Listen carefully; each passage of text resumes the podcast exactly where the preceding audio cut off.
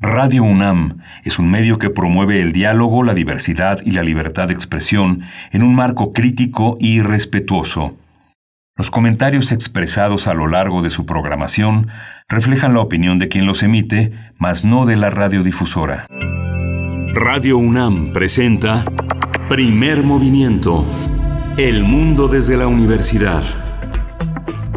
Muy buenos días, bienvenidos a Primer Movimiento. Estamos en Radio UNAM a través de las frecuencias del noventa y seis punto uno de F M, del ochocientos sesenta de A M en este viernes, viernes doce de marzo de dos mil veintiuno. Son las siete con seis minutos, ya siete con seis minutos la hora del centro. Para Chihuahua, a quien saludamos esta mañana como cada mañana, son las seis con seis y nos enlazamos en el ciento cinco punto tres, el ciento seis punto nueve y el ciento cinco punto siete. Saludamos eh, a cabina, a cabina, allá se encuentra Frida Saldívar en los controles tech, en, en la producción ejecutiva, Violeta Berber en la asistencia de producción y Arturo González, él sí, en los controles técnicos. Mi compañero Miguel Ángel Quemain, del otro lado en, en el micrófono esta mañana, como todas las mañanas. ¿Cómo te encuentras, Miguel? Hola, Berenice, ya es viernes y es un fin de semana también lleno de muchísimas actividades, porque es un fin de semana largo donde la, la, muchas personas van a tener oportunidad de salir, de encontrarse Y, y, y de tratar de evitar en lo posible eh, rebrotes, eh, agudización de este de esta posibilidad de contagios. Eh, es quincena, además, para muchas personas. Muchas personas cobrarán, serán, tendrán su depósito desde hoy. Así que hay que tener muchísimo cuidado en este viernes, que siempre se festeja, que sea eh, llegar al fin de semana y encontrarnos con todos los que quedan aplazados a lo largo de la semana laboral. Hoy tenemos un arranque interesante, Mujeres de Audio es el tema que vamos a tratar. Es un sitio especial de la Fonoteca Nacional que está dedicado a las voces de mujeres. Lo hablaremos con Rita Abreu, ella es locutora, productora y guionista de radio cultural y educativa, y una gran maestra también, una maestra, una docente dedicada a formar generaciones de comunicadores. Estará también Emiliano Mora, director director de promoción, difusión de sonido en la Fonoteca Nacional. Y como cada viernes tenemos radioteatro y también complacencias musicales, así es que vayan enviando sus complacencias. Estamos en redes sociales como arroba PMovimiento, así en Twitter y en Facebook, Primer Movimiento UNAM. El radioteatro de esta mañana se titula Más cómo fue que el grillo enseñó las palabras a los humanos. Este cuento se encuentra en el libro Fábulas Mágicas de, de Tierras Mayas, un libro editado por el I N E. Esta colección que eh, publicó el I N E de divulgación para de cuentos para niños y niñas en dos mil dieciséis. El escritor, el autor de este libro es Emilio Ángel Lomé, ilustrador Juan José Colza. Sí, Emilio Ángel Lomé ganó el año pasado el premio de cuento infantil eh, Juan de la Cabada, que se da allá en las tierras campechanas, que están afortunadamente en verde. Él es de Guerrero y es uno de los eh, autores, uno de los nuevos autores dedicados a la a literatura infantil. Vamos a tener también que en Puebla, como en algunos otros más eh, espacios más en el país, desgraciadamente persiguen a las trabajadoras del ayuntamiento y a las feministas que se manifestaron el pasado ocho de marzo. Vamos a tener este tema con Aranzazu Ayala, y es reportera del portal Lado B en Puebla. Y para nuestra nota internacional hablaremos de el Lula da Silva y su retorno a la vida política luego de esta anulación de los cargos que se presentaban en su contra, de un proceso judicial ya de muchos años. Así es que vamos a ver de qué se trata y qué implicaciones tiene esto con Regina Crespo, doctora en Historia Social por la Universidad de São Paulo. Ella es investigadora del C I A L C de la UNAM, profesora y, y tutora en los posgrados en estudios latinoamericanos y letras también de esta universidad. Investiga las relaciones entre intelectuales, cultura y política. En el C I A L C desarrolla actividades del Sembrar, el Seminario de Estudios Brasileños. Sí, es una de las grandes, grandes traductoras de la segunda mitad del siglo veinte en México, una, una de las personas que nos ha conectado con el portugués de una manera verdaderamente extraordinaria, una gran traductora de poesía además. En la mesa del día vamos a tener a Paola Zavala Saeb. Y, y, a, y a Daniela Castel son para hablar de el Ser Mujer en México, una serie de foros que se han organizado en el Centro Cultural Tlatelolco de, de la UNAM. Paola Zavala es presidenta de Ocupa, es una organización comunitaria para la paz y es la subdirectora de vinculación en el Centro Cultural Universitario Tlatelolco. Daniela Castel es feminista, politóloga por la UNAM, columnista, comunicadora y política y asesora legislativa. Así es, bueno, los temas para esta mañana de viernes, de nuevo la invitación para que envíen sus complacencias musicales y que podamos eh, pues disfrutar de las mismas en esta mañana. Vamos con nuestro corte informativo de todos los días sobre covid diecinueve, cómo amanecemos en este tema a nivel nacional, a nivel internacional y también información diversa de la UNAM. covid diecinueve. Ante la pandemia, sigamos informados. Radio UNAM. La Secretaría de Salud informó que el número de decesos por la enfermedad de la covid diecinueve aumentó a ciento noventa y tres mil ciento cuarenta y dos. De acuerdo con el informe técnico ofrecido ayer por las autoridades sanitarias, los casos estimados son de dos millones doscientos cuarenta y cinco mil ochocientos sesenta y tres. En información internacional, la Organización Mundial de la Salud informó ayer que al menos veintidós países de África han recibido vacunas contra la covid diecinueve a través del mecanismo COVAX. Desde que Ghana recibió las primeras dosis el veinticuatro de febrero, hasta la fecha han sido distribuidas catorce punto ocho millones de vacunas, de las cuales quinientos dieciocho mil ya han sido administradas. Sí, Matshidiso Moeti, directora regional de la O M S, dijo que cada entrega de vacunas en ese continente es un paso más hacia la equidad y añadió que es fundamental que los trabajadores de la salud y otros grupos prioritarios estén al principio de la lista. Así es, bueno, en información de la UNAM, con la llegada de la pandemia, de esta pandemia que no nos suelta de covid diecinueve y las medidas sanitarias implementadas para evitar la propagación del coronavirus, el comercio electrónico se ha incrementado. Leonel Carranco Guerra y Salvador Rosas Barrera, académicos de la Facultad de Estudios Superiores de Aragón, coincidieron en señalar que esta tendencia continuará una vez superada la contingencia sanitaria. De acuerdo con la Asociación Mexicana de Venta Online, en dos mil veinte el comercio electrónico en el país alcanzó trescientos dieciséis mil millones de pesos, es decir, un crecimiento de ochenta y uno por ciento respecto a dos mil diecinueve, lo que representó también un nueve por ciento de las ventas totales al menudeo por Internet.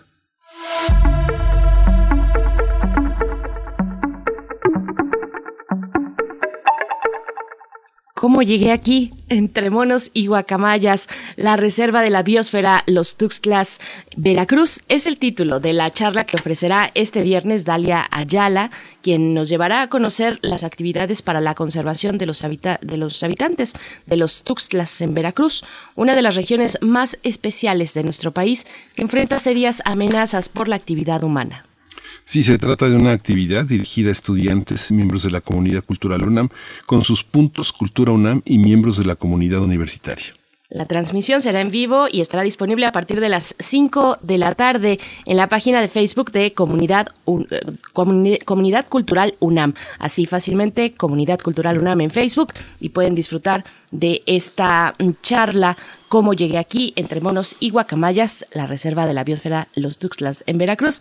Así es que no se la pierdan hoy a las cinco de la tarde. Y pues vamos a ir con música, Miguel Ángel. Sí, vamos a ir con música. Vamos a escuchar de Sebastián Romero. Vamos a escuchar ¿A qué te sabe el café? ¿A qué te sabe el café?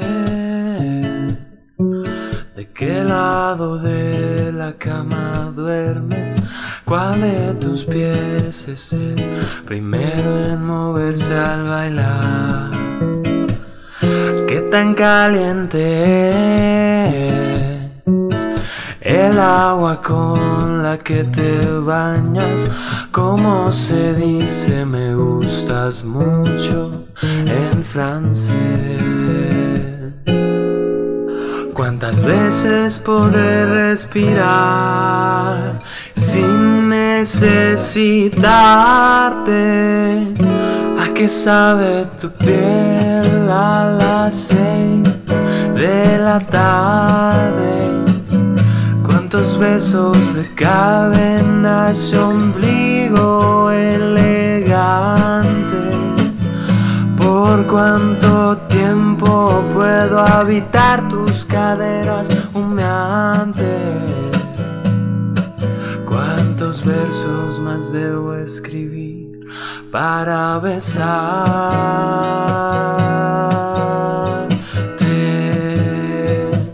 ¿A qué le tienes temor?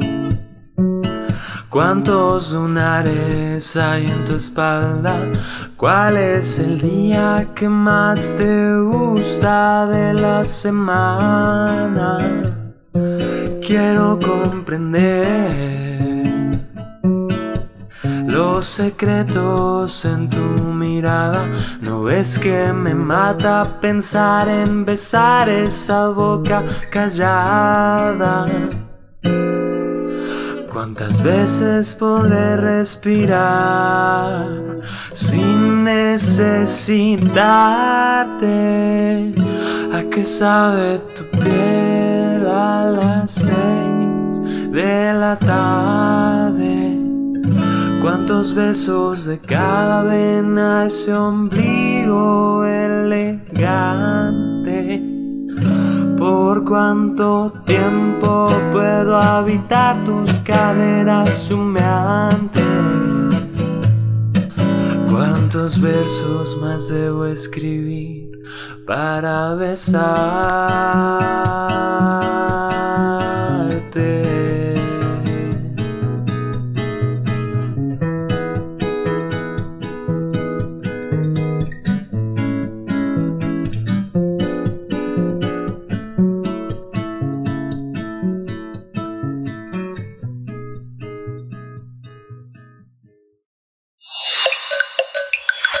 Primer movimiento.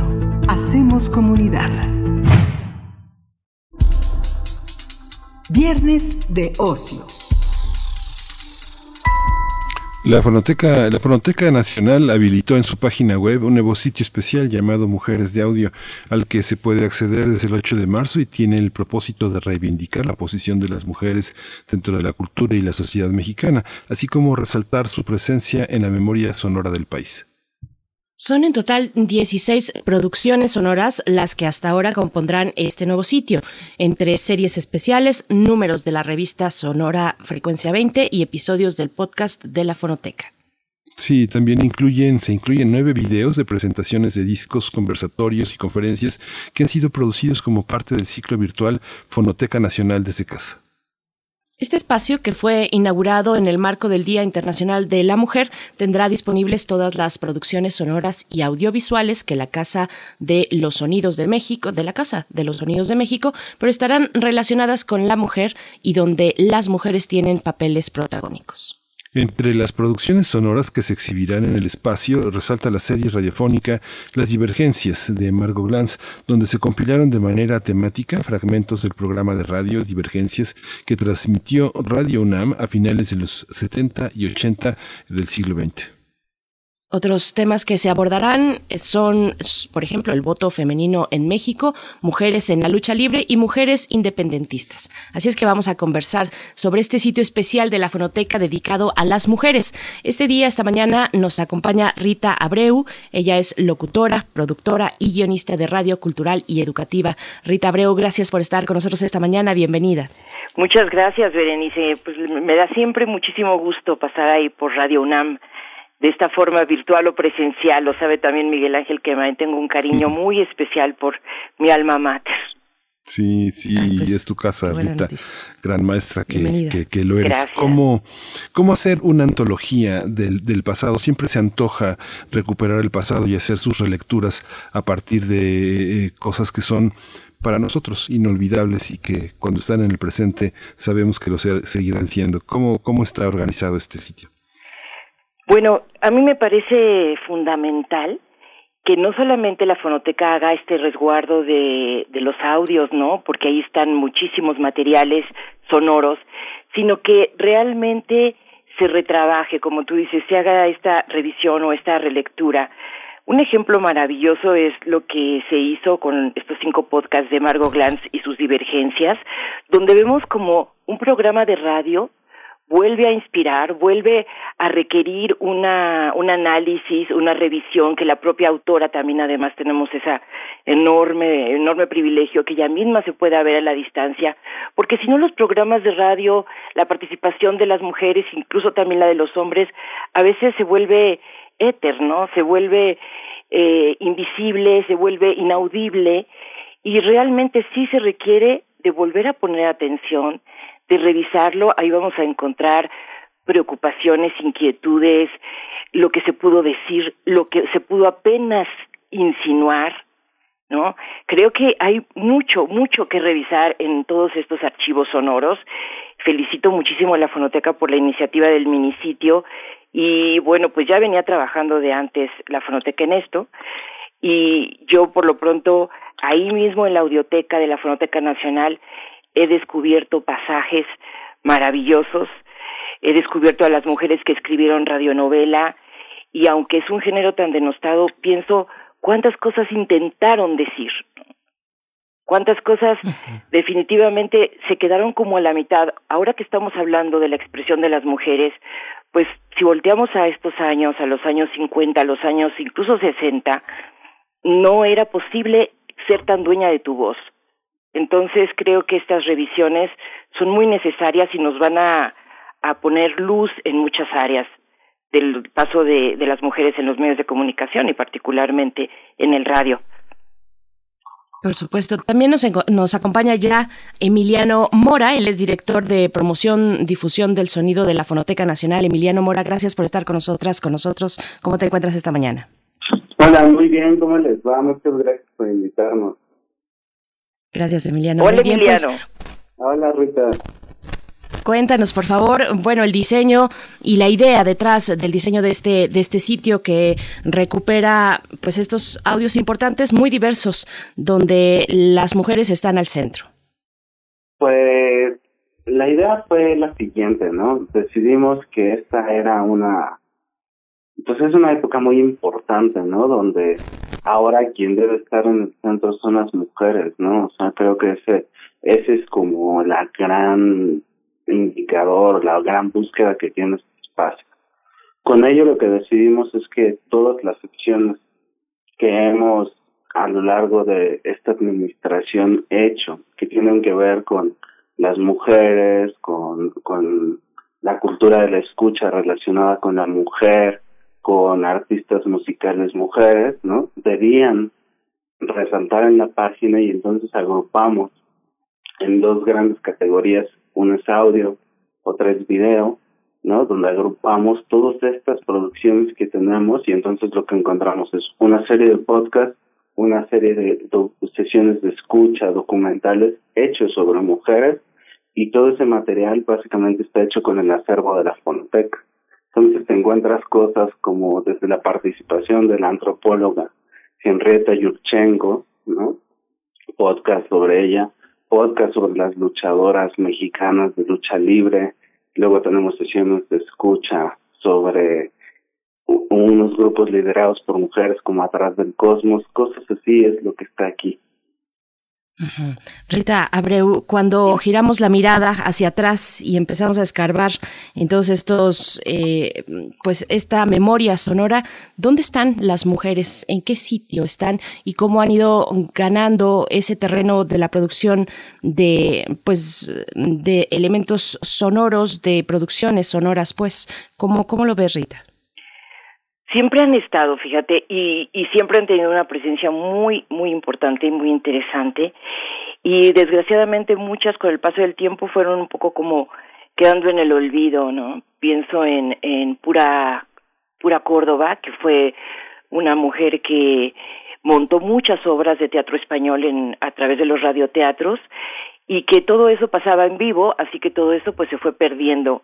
Esa posibilidad, por ejemplo, del radioteatro que ustedes están retomando y que creo que el medio radiofónico es el medio natural para la dramatización, pues forjó, por ejemplo, a muchos actores y actrices todo lo que pasó, porque además lo hizo por casi treinta años, ¿no? Entonces sí hay mucho trabajo, hay mucho trabajo que revisar de nuevo, qué dijeron, cómo lo dijeron y sobre todo tratar de buscar realmente quiénes eran ellas, porque en esa voz que tenemos ahora gracias a la fonoteca y a todos esos resguardos, no están exactamente las mujeres que eran, porque prestaban su voz como actrices o prestaban su voz como locutoras, pero no hablaban con lo que ellas pensaban, o sea, no decían su opinión, ¿no?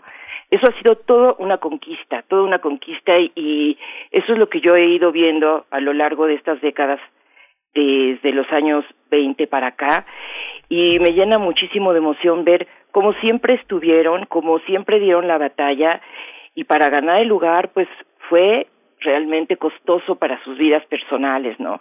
Pero mucho me ha intrigado también cómo ellas tenían que ser las defensoras de una moral femenina tan estricta, cuando muchas veces en su vida personal, pues eran madres solteras, eh, habían tomado otras decisiones, tenían otras preferencias sexuales, en fin, y simplemente no se podía decir. Así que era como ellas mismas se aplicaban la doble moral, ¿no? Entonces, por eso es que ahora tiene tanto valor que las mujeres se puedan expresar, pues, exactamente con su cara, con su voz, con su rostro, ¿no?, con su cuerpo, y, y eso es lo que me ha permitido este paso, ¿no?, por todas esas décadas anteriores, Berenice. Sí, Oye, es... Rita, un, un poco lo que hablábamos tú y yo, ¿te acuerdas? Sobre las divergencias de Margot, ¿no? Ah, sí, sí, sí. Ah, es, por es... ejemplo, acercarse a un material como este, ¿no? Sí. Así es el, el, el programa de radio que hizo Margot durante las décadas de los setenta, ochenta, noventa, sí, y acercarte de una forma fresca. O sea, creo que es un muy buen ejemplo de lo que dice ahorita Rita, ¿no? O sea, las divergencias de Margot Glantz no son una completa enciclopedia, pues, sobre todos los temas, y desde un acercamiento femenino, lo que dice ahorita Rita, ¿no? Sí, bueno, porque Radio UNAM sí...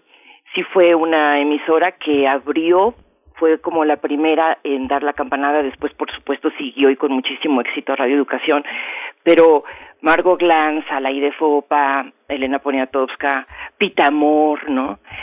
Sí, sí llegaron para decir las cosas que había que decir. Y a mí me parece, eh, hablando de esto de ejemplo que pone Emiliano, que ustedes también citaban, de las divergencias de Margot Glantz, cómo el podcast es así como una pieza fina, una pieza donde eh, es como una reelaboración, como una forma maravillosa de hacer radio con muchísimo más detalle, como ya sin presionarte de nada, sino entregarte al, al trabajo documental. Y esto a mí me parece una manera de verdad, sí, muy, muy interesante de revisar lo que se ha hecho. Estoy encantada con esas piezas, con las personas que eligió la fonoteca para cada parte, para cada episodio, y creo que nos vuelve a decir muchísimo, ¿no? Es así como el radio sobre el radio, ¿no? Es muy interesante. Sí, sí, esta, esta, este aspecto, eh, Rita, que también eh, eh, nos, nos lleva a tener un aspecto de lo... el audiovisual, porque también hay videos que es difícil para eh, de, de pronto recuperar para un investig- para un historiador, porque lo que se escribe y lo que se dice al aire sí tiene una enorme distancia. Digamos, la censura que tuvieron también y la autocensura que tuvieron los medios eh, electrónicos en la segunda mitad del siglo veinte fue enorme. Se podían escribir muchas cosas a sabiendas de las autoridades gubernamentales de que nadie lo leería, pero sin embargo en la parte de la radio todo el mundo lo escuchaba. ¿Tú cómo ves esta, tú cómo ves esta parte? Tú que has estado en distintos niveles como docente, como escritora, como periodista y como conductora. ¿Cómo, cómo son estos canales en los que uno sabe que tiene que tener cuidado con una enorme responsabilidad al aire y otro tipo de responsabilidad cuando uno escribe, ¿no? Sí. Fíjate, pues yo te puedo decir que cuando yo estaba estudiando yo pretendía ser una periodista de prensa escrita, porque realmente a mí lo que me parecía fascinante es escribir, y desde la nota informativa. Pero eso me dije a mí misma, pero parece como que todo lo hice al revés, porque a donde fui a pedir trabajo fue a, a Radio UNAM, en fin. O sea, seguí más bien como fascinada con un medio tan envolvente, tan seductor. Ustedes mismos ahora que ponían esta canción antes de nuestra charla, pues es tan seductora la radio, ¿no? Iniciar hablando así de caderas humeantes y besos, y entonces de pronto todo lo que sucede a través de la radio te va motivando, te va haciendo... Siempre veo que la gente dice mucho más. Es que lo oí en la radio, o sea, rápidamente te convences, lo oí en la radio, mucho más que cosas que digan lo vi en la tele, aunque claro que también se da, pero la voz, la palabra siempre es mucho más contundente. Y esta conquista por esa libertad de expresión sí ha pasado por hombres y mujeres. O sea, primero todos entendíamos que, que la radio era como para guardar las formas, como para ser muy preciso.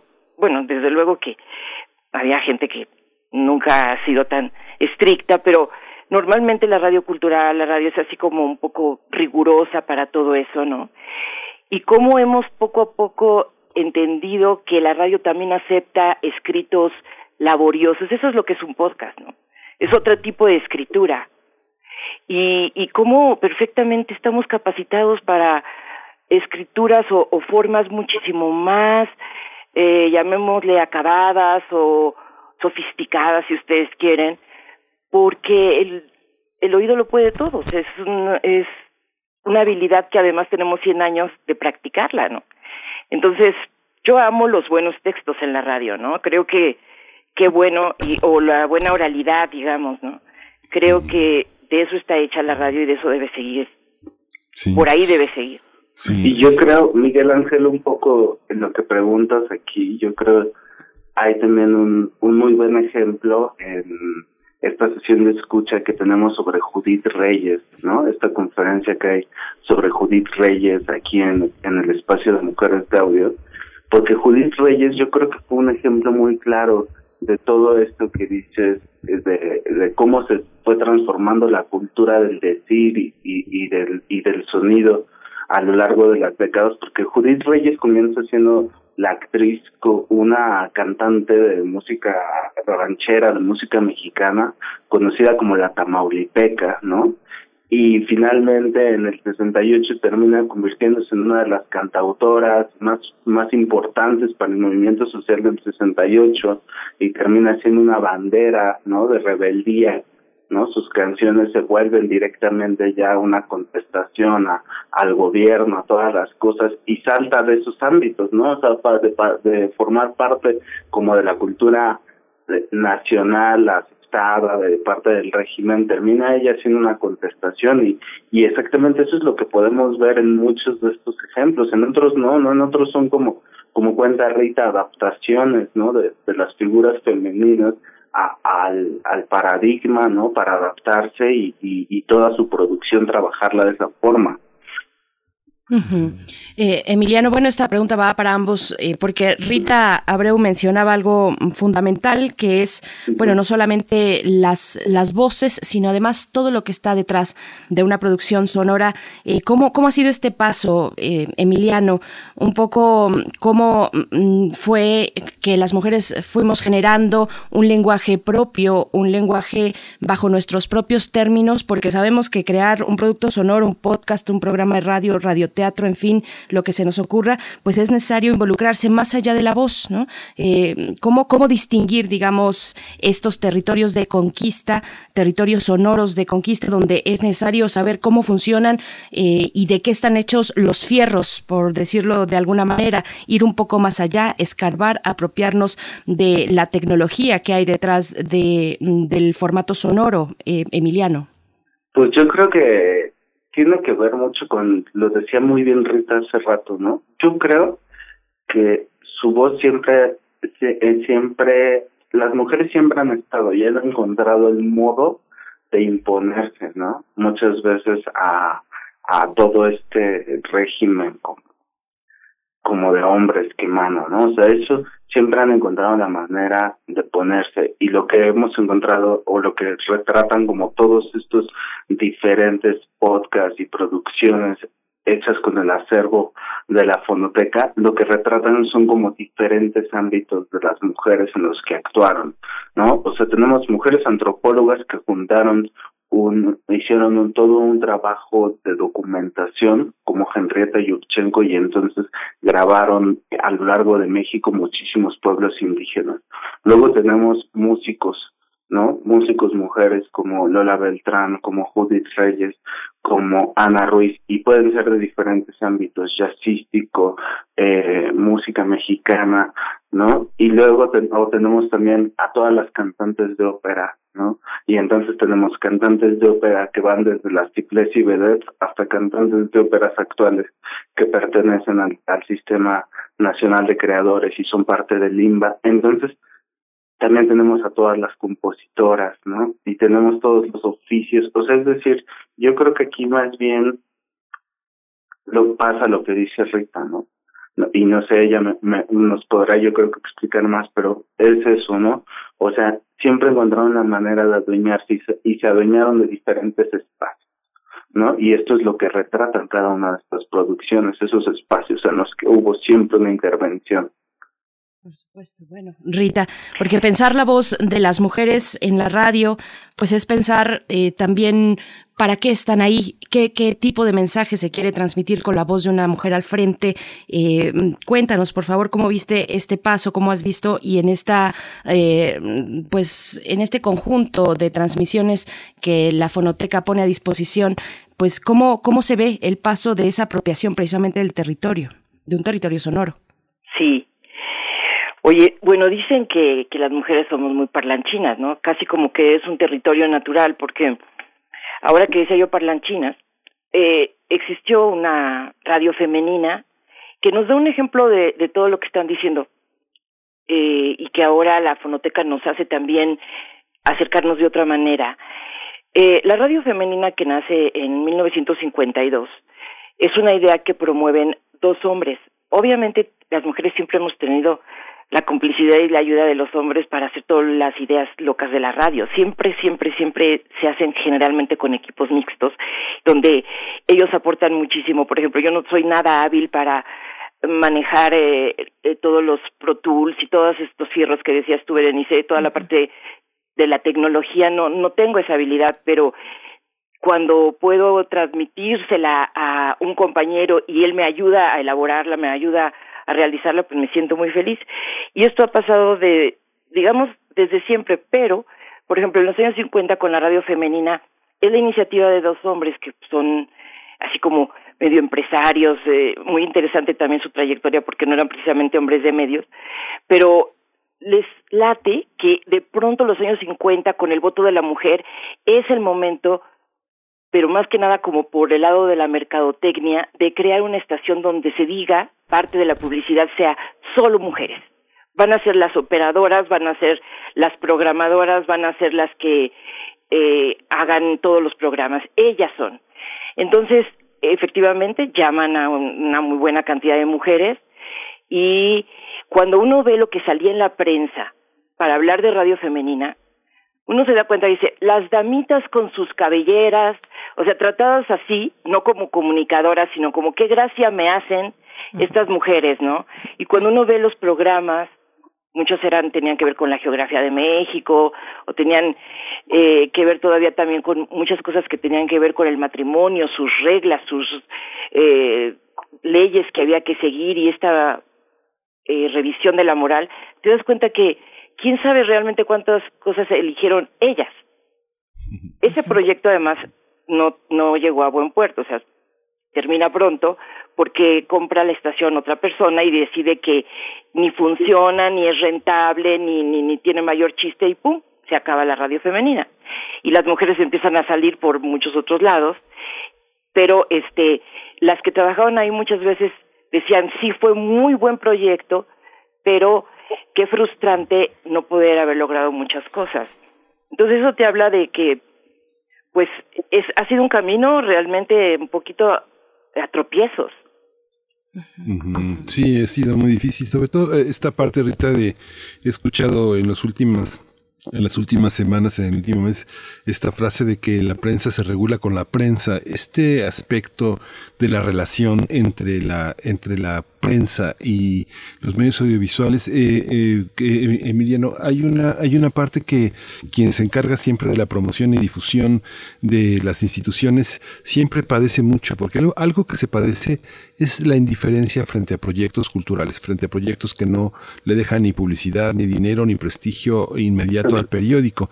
¿Cómo es, ha sido esta difusión? ¿Cómo se escucha la, la idea de recuperar el pasado en medios que viven obsesionados con, con la noticia.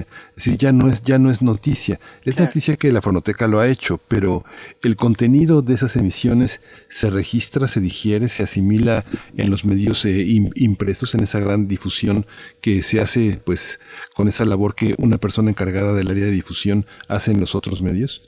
Yo creo que ocurre exactamente eso, es lo que termina convirtiendo a un documento. Es, es el cambio, ¿no?, de, natural de un noticiero, digamos que un programa de radio, un noticiero, cuando fue programa de radio, cuando fue noticiero, tenía una concepción en, en el mundo de la cultura diferente a cuando forma parte del acervo de la Fonoteca.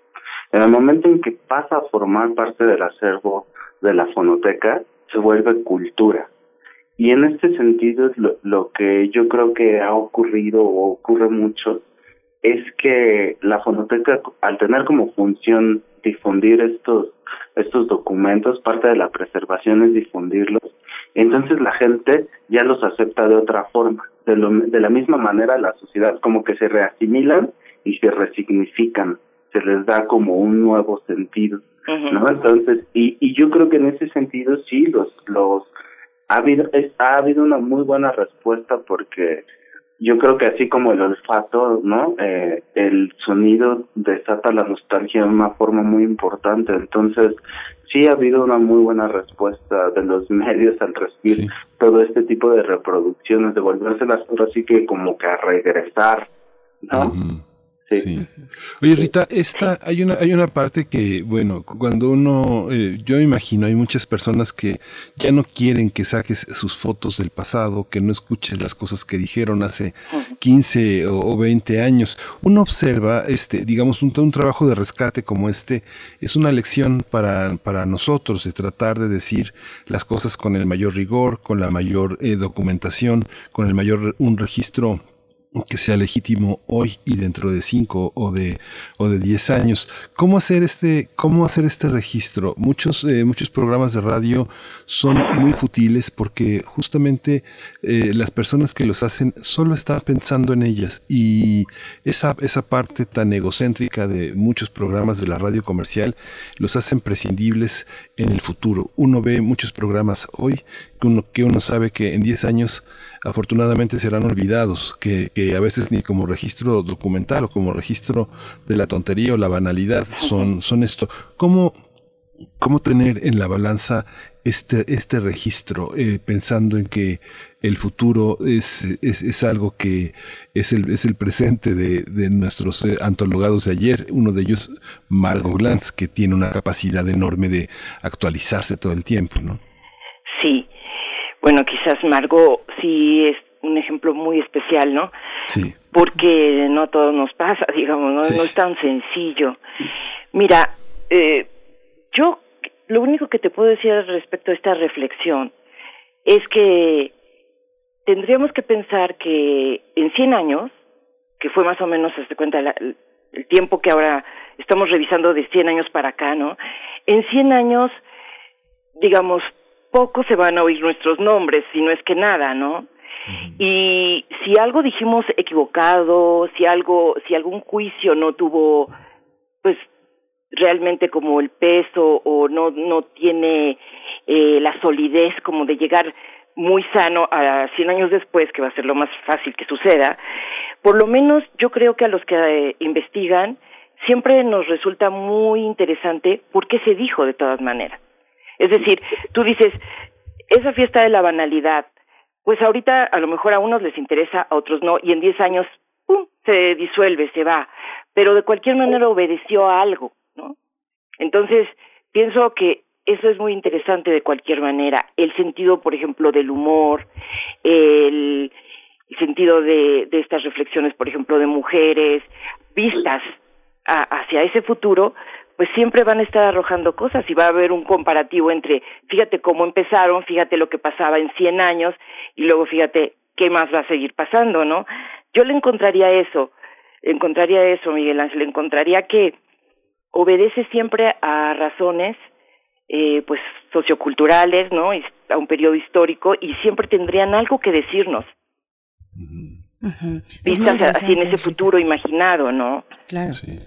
Estoy pensando en ese futuro precisamente eh, imaginado. ¿Qué, ¿Qué pasará respecto a cómo, cómo será la consideración respecto a los contenidos que incluyen mujeres? Hoy vemos las coberturas, por ejemplo, de las marchas, de los eventos que generan las mujeres y, y bueno, tienen ahí una narrativa muy particular, pero veo por otro lado muchos medios, muchos medios autogestivos de mujeres que están de nuevo hablando bajo sus propios términos y, y, y están generando sus propios contenidos y apropiándose de esos, de esos fierros, no solo de los fierros, sino que ya es un discurso en sí mismo, sino del discurso hablado o sonoro. Eh, yo creo que por ahí va a haber una distinción bastante fuerte, bastante interesante. Eh, Rita, ¿tú cómo lo ves? Te daría toda la razón.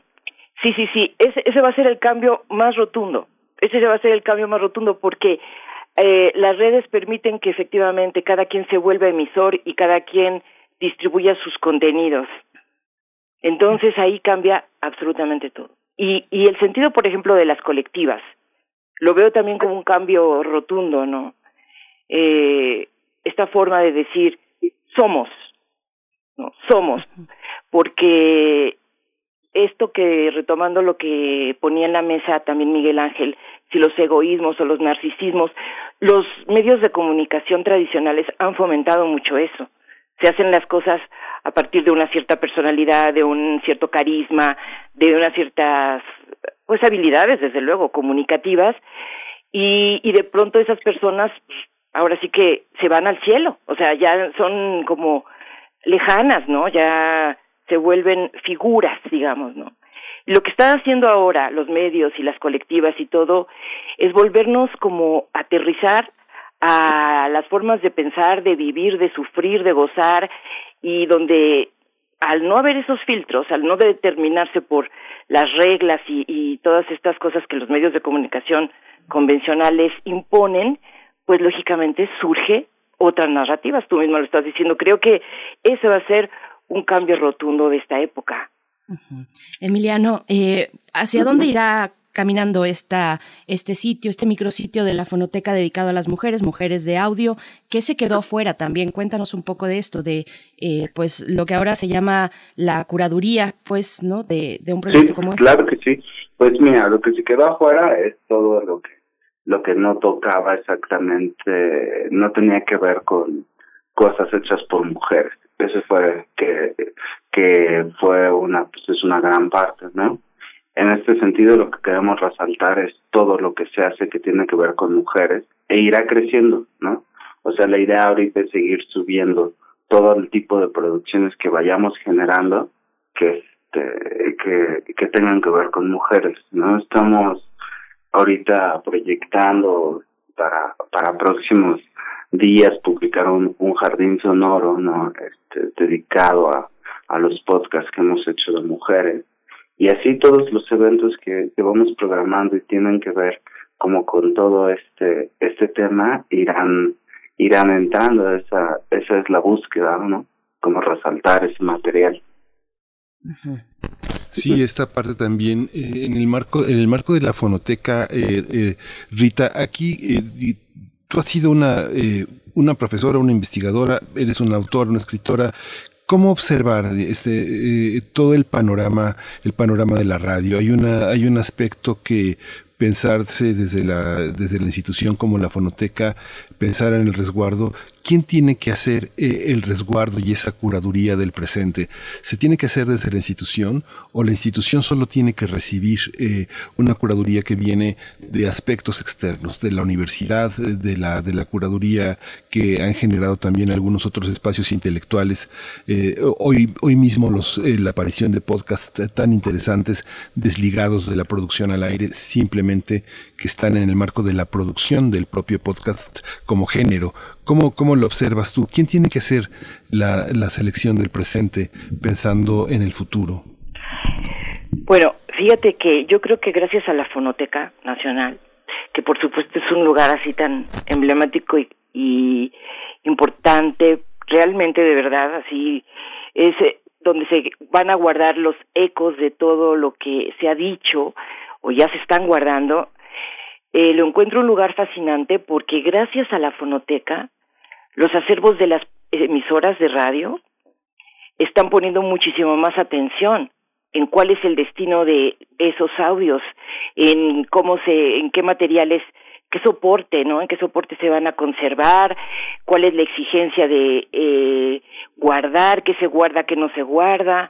Así que gracias a la Fonoteca ahora sí hay mucho interés, ahora sí todos estamos diciendo, es que esto que estamos diciendo ahora mismo se puede quedar guardado o no. ¿Y quién va a decidir si después esto tiene un valor como para retransmitirlo, retrabajarlo, reelaborarlo, ¿no? Resignificarlo, como decía. Mira, ¿de quién de- va a decidir? Bueno, las emisoras sí necesitan poner más atención en sus acervos. Hay eh, empresas, incluso de comerciales de, de radio, que no han guardado acervos, ¿no?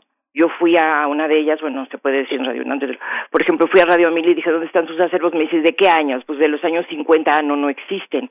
Están como de los setenta para acá, ¿no? Como de los ochenta para acá. Entonces, no sea, pero, este, a lo mejor no hemos perdido mucho, pero eh, seguramente que otra cosa sería si las emisoras, por ejemplo, tuvieran un criterio y dijeran, ciertos programas que están muy investigados, que, en fin, ¿no? Pienso en los acervos de Radio Red, que además tuvieron la desgracia de haberse quemado en parte. O sea, sí, sí es una tragedia perder acervos, ¿no?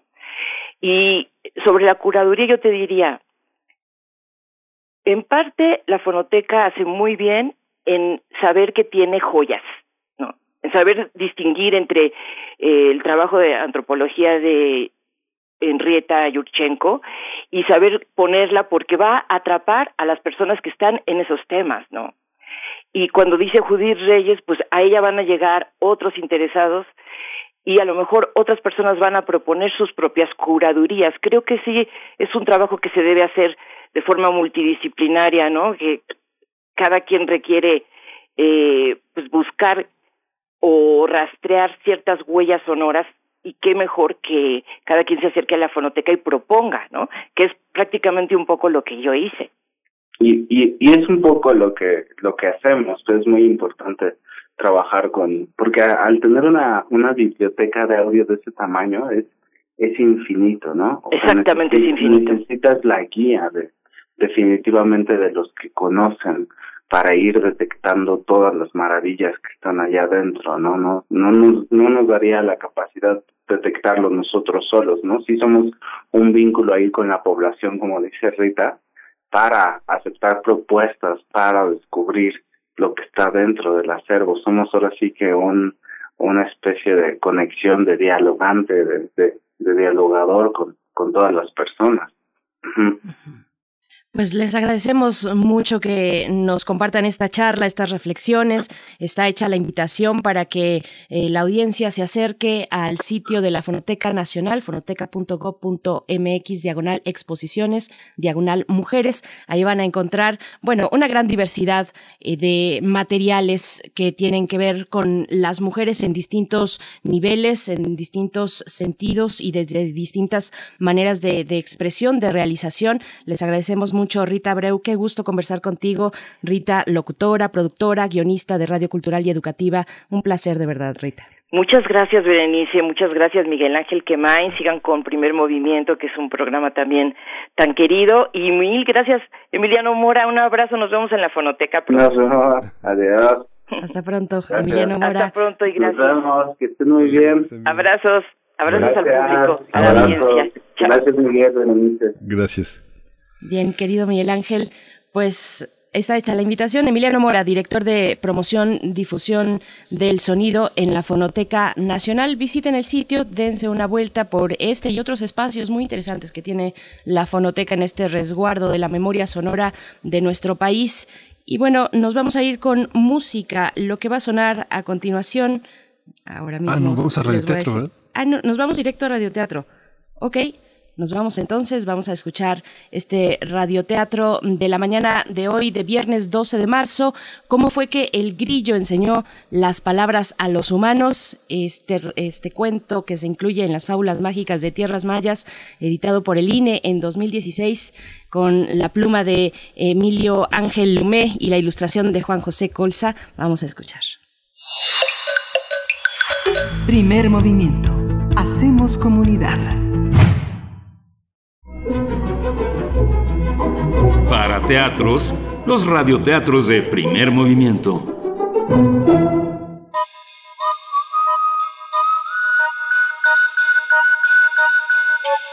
Más. ¿Cómo fue que el grillo enseñó las palabras a los humanos? De el libro Ba'al-Che'ov, Fábulas mágicas de las tierras mayas. Textos de Emilio Ángel Lomé, ilustraciones de Juan José Colza. Instituto Nacional Electoral, México, dos mil dieciséis.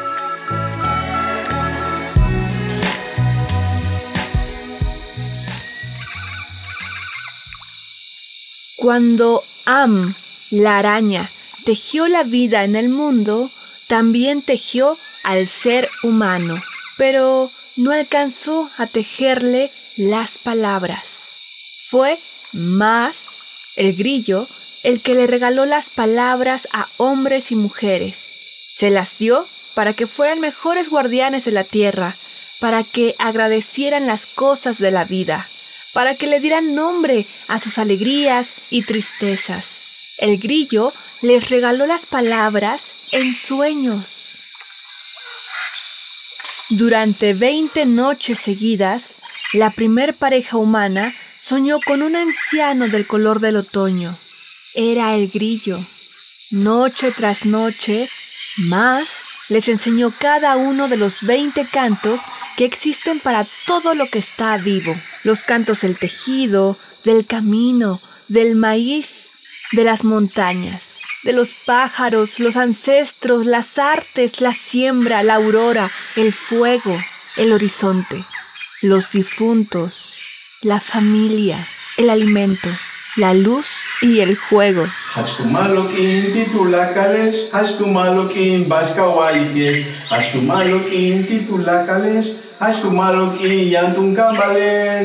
Desde que nacía el sol hasta que se marchaba, la pareja humana cantaba las palabras del canto que le tocaba ese día. Por las noches, el anciano grillo les enseñaba en sueños las que habían de cantar al día siguiente. Por eso los mayas seguimos agradeciendo con palabras a todo lo que está vivo. Es nuestra manera de platicar con el mundo. Les llamamos los veinte rezos de la vida.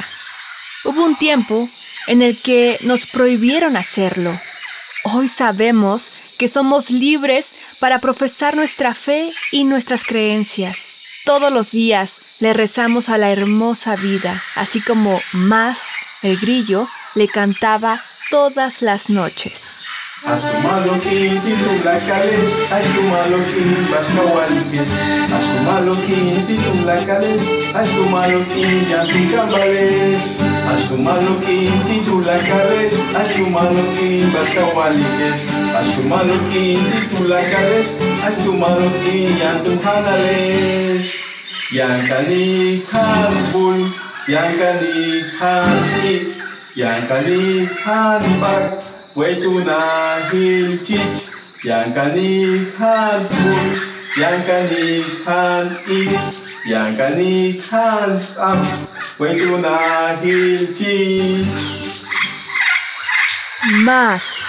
¿Cómo fue que el grillo enseñó las palabras a los humanos? De el libro Ba'al-Che'ov, Fábulas mágicas de las tierras mayas. Textos de Emilio Ángel Lomé, ilustraciones de Juan José Colza. Instituto Nacional Electoral, México, dos mil dieciséis.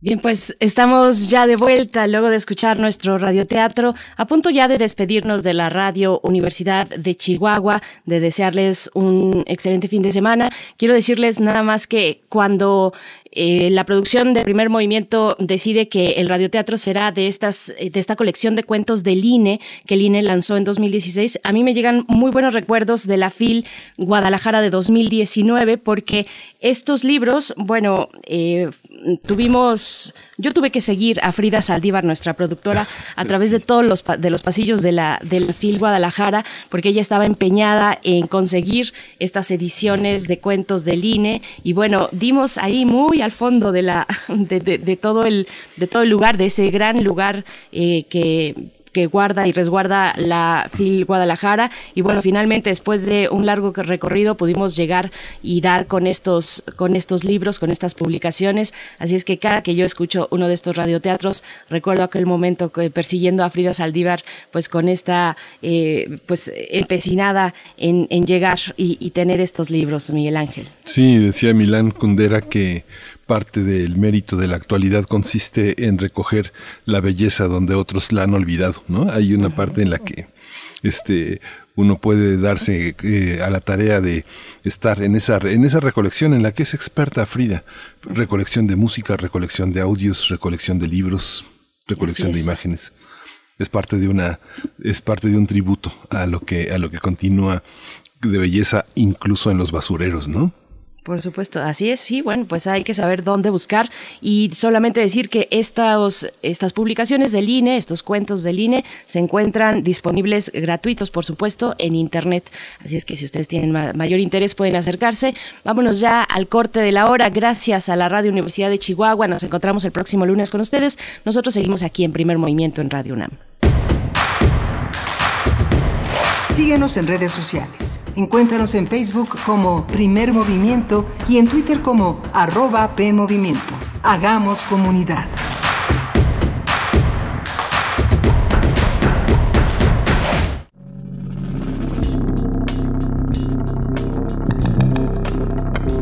Prisma R U. Relatamos al mundo. Un informativo con visión universitaria. Noticias, análisis, debate.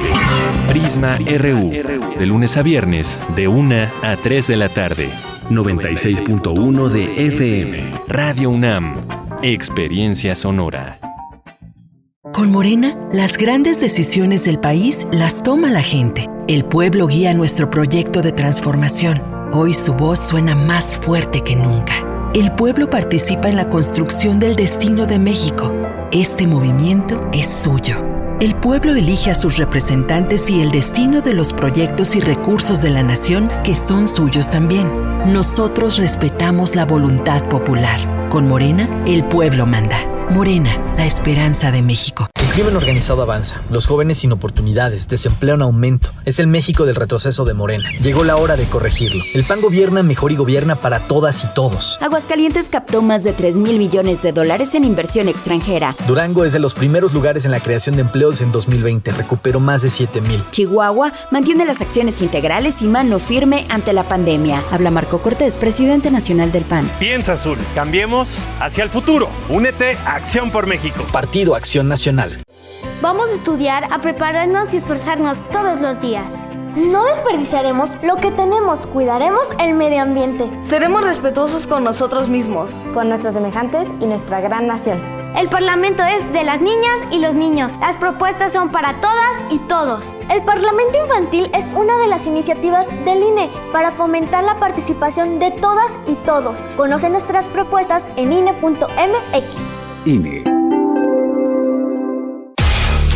En la vida cotidiana se reflejan las problemáticas sociales, con diferentes causas y consecuencias. Pensemos juntas y juntos las posibles soluciones. Vida cotidiana. Análisis de nuestro día a día. Viernes a las dieciséis horas, después del corte informativo. Si sucede a nuestro alrededor, es importante. Radio UNAM, Experiencia Sonora. No es para quedar bien con el electorado. No es por aparentar que se cumple la ley. No es para cumplir con lo políticamente correcto. La participación de las mujeres en la política debe ser paritaria y ejercerse en condiciones de igualdad en todos los niveles de gobierno. El I N E promueve nuestra participación y garantiza nuestros derechos políticos y electorales. Para que la democracia sea plena, contamos todas, contamos todos. I N E.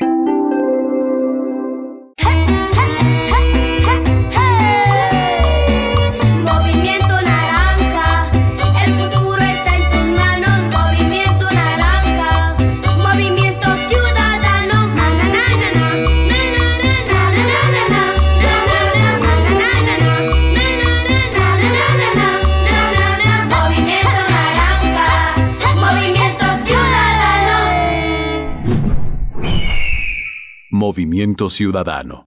En el P R I queremos que México crezca, que las mujeres vivan seguras, que los jóvenes sigan estudiando, que las y los mexicanos tengan salud, medicamentos y estabilidad. En el P R I trabajamos por las mujeres, por los jóvenes, por los estudiantes, por los adultos mayores, por las familias de México. P R I, el Partido de México. ¿Sabes a cuántos mexicanos llega la Red de Medios Públicos de México? La red está presente en cada uno de los estados del país y unidos llegamos a más de noventa y cuatro millones de mexicanos. Somos la red y tú eres parte de ella. Las radiodifusoras y televisoras públicas estamos a tu servicio, al servicio de México.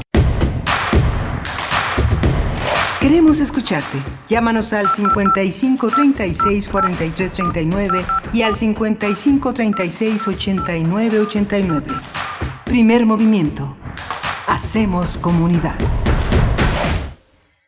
Hola, buenos días. Estamos ya en este doce de marzo a las ocho de la mañana con cinco minutos de regreso de una primera hora muy, muy, muy interesante aquí en Primer Movimiento. Pero ya estamos en esta segunda hora en la que Frida Saldívar continúa en la producción ejecutiva, Violeta Berber en asistencia de producción, Arturo González en los controles técnicos y Berenice Camacho del otro lado del micrófono. Berenice, buenos días.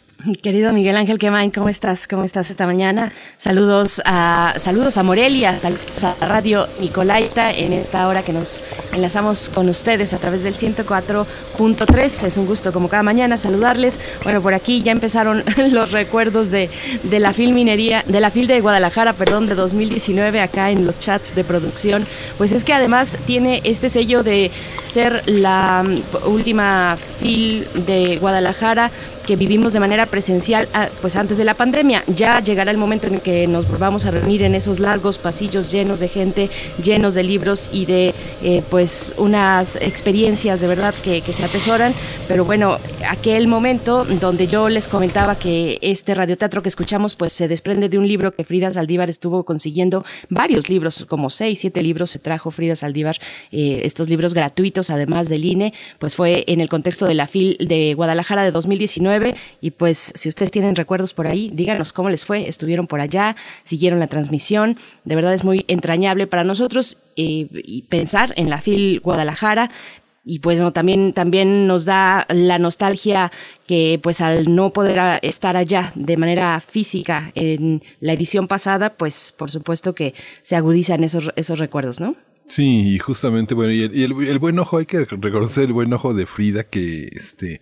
pues no es un agente literario, tampoco es una dictaminadora de este editorial en un área de publicaciones, pero el buen ojo, porque Emilio Ángel Lomé Serrano tampoco es una, es un es un autor, es un autor que merecería tener mucho más reconocimiento. Es un hombre que ha hecho muchísimo de este teatro y, y teatro y cuento infantil, muchísimo, ha trabajado muchísimo con ilustradores, con la tradición popular.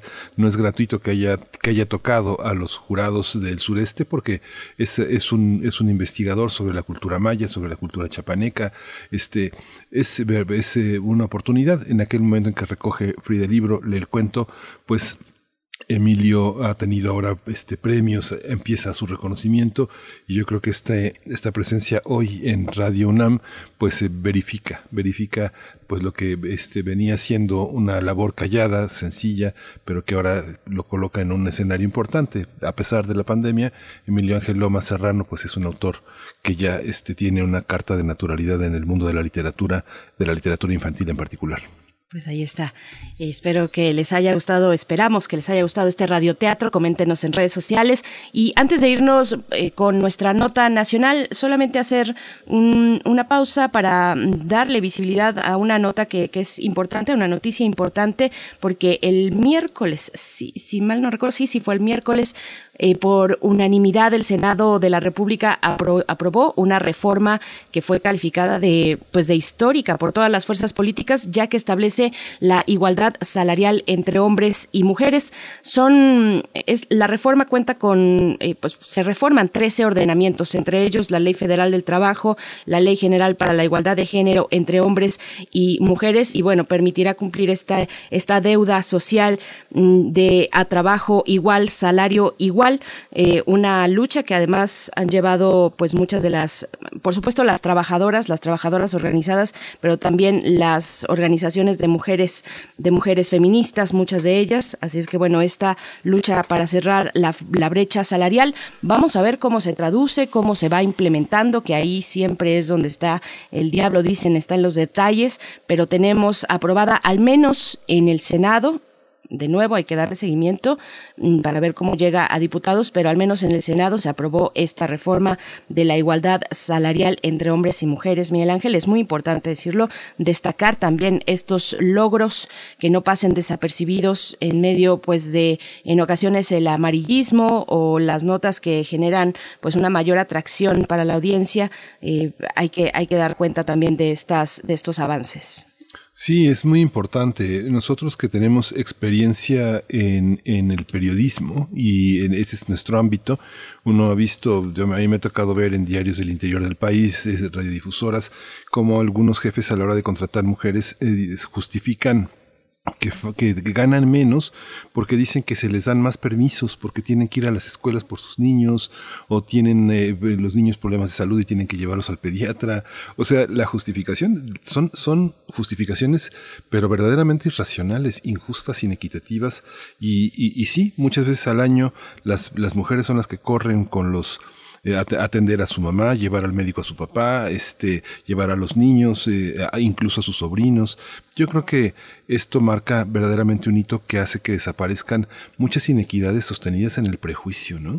Uh-huh, por supuesto. Y hay que ver, Miguel Ángel, en medio de esta pandemia, cuál es la cantidad de mujeres que han eh, abandonado sus trabajos precisamente porque tienen ahora que ocuparse de los niños, de, los, de, de sus hijos, de sus hijas, eh, ante el cierre de las escuelas, de las guarderías, sí, e incluso de los enfermos en casa. Y esto ha desincentivado también la participación laboral de las mujeres durante la pandemia, que va a ser un impacto que sí hay que tener en consideración, que sí hay que medir y que no hay que dejar de, de observar, porque va a ser un impacto importante, ¿no? Sí, justamente. Bien, pues vamos con nuestra nota nacional. Vamos a estar conversando en unos momentos más con Aranzazu Ayala. Ella es reportera del portal Lado B de Puebla. Con ella ya hemos conversado respecto, pues, a estos cambios sociales importantes, estos pasos sociales que ha dado la sociedad poblana en la aprobación de distintas eh, pues cuestiones, de distintas leyes en el Congreso, pero ahora con esta nota sobre Puebla y la persecución contra trabajadoras del ayuntamiento y las feministas que se manifestaron el ocho de marzo. Vamos a tener esto en, en nuestra nota nacional, y para la nota internacional en esta hora también hablaremos de Lula da Silva y su retorno a la vida política luego de la anulación de los cargos en su contra, que es un proceso pues que ya llevaba bastantes años sin, sin resolverse además, y ahora, bueno, se anula este proceso y vuelve Lula da Silva. Vamos a ver eh, con Regina Crespo, doctora en Historia Social por la Universidad de São Paulo. Ella es investigadora del C I A L C de la UNAM. Vamos a ver en qué consiste, qué panoramas se plantean para la política una vez que regresa Lula da Silva. Digamos, ya se sacude eh, finalmente estos, pues este proceso judicial en su contra, Miguel Ángel. Sí, vamos, vamos a irlo. Y bueno, pues si quieres nos vamos a la nota nacional. Vámonos. Vamos. Primer movimiento. Hacemos comunidad. Nota nacional. Tras las marchas por el Día Internacional de la Mujer, Ana Lucía Gil Mayoral, titular de la Secretaría de Gobernación en Puebla, dijo que los daños a la propiedad pública y privada se persiguen de oficio.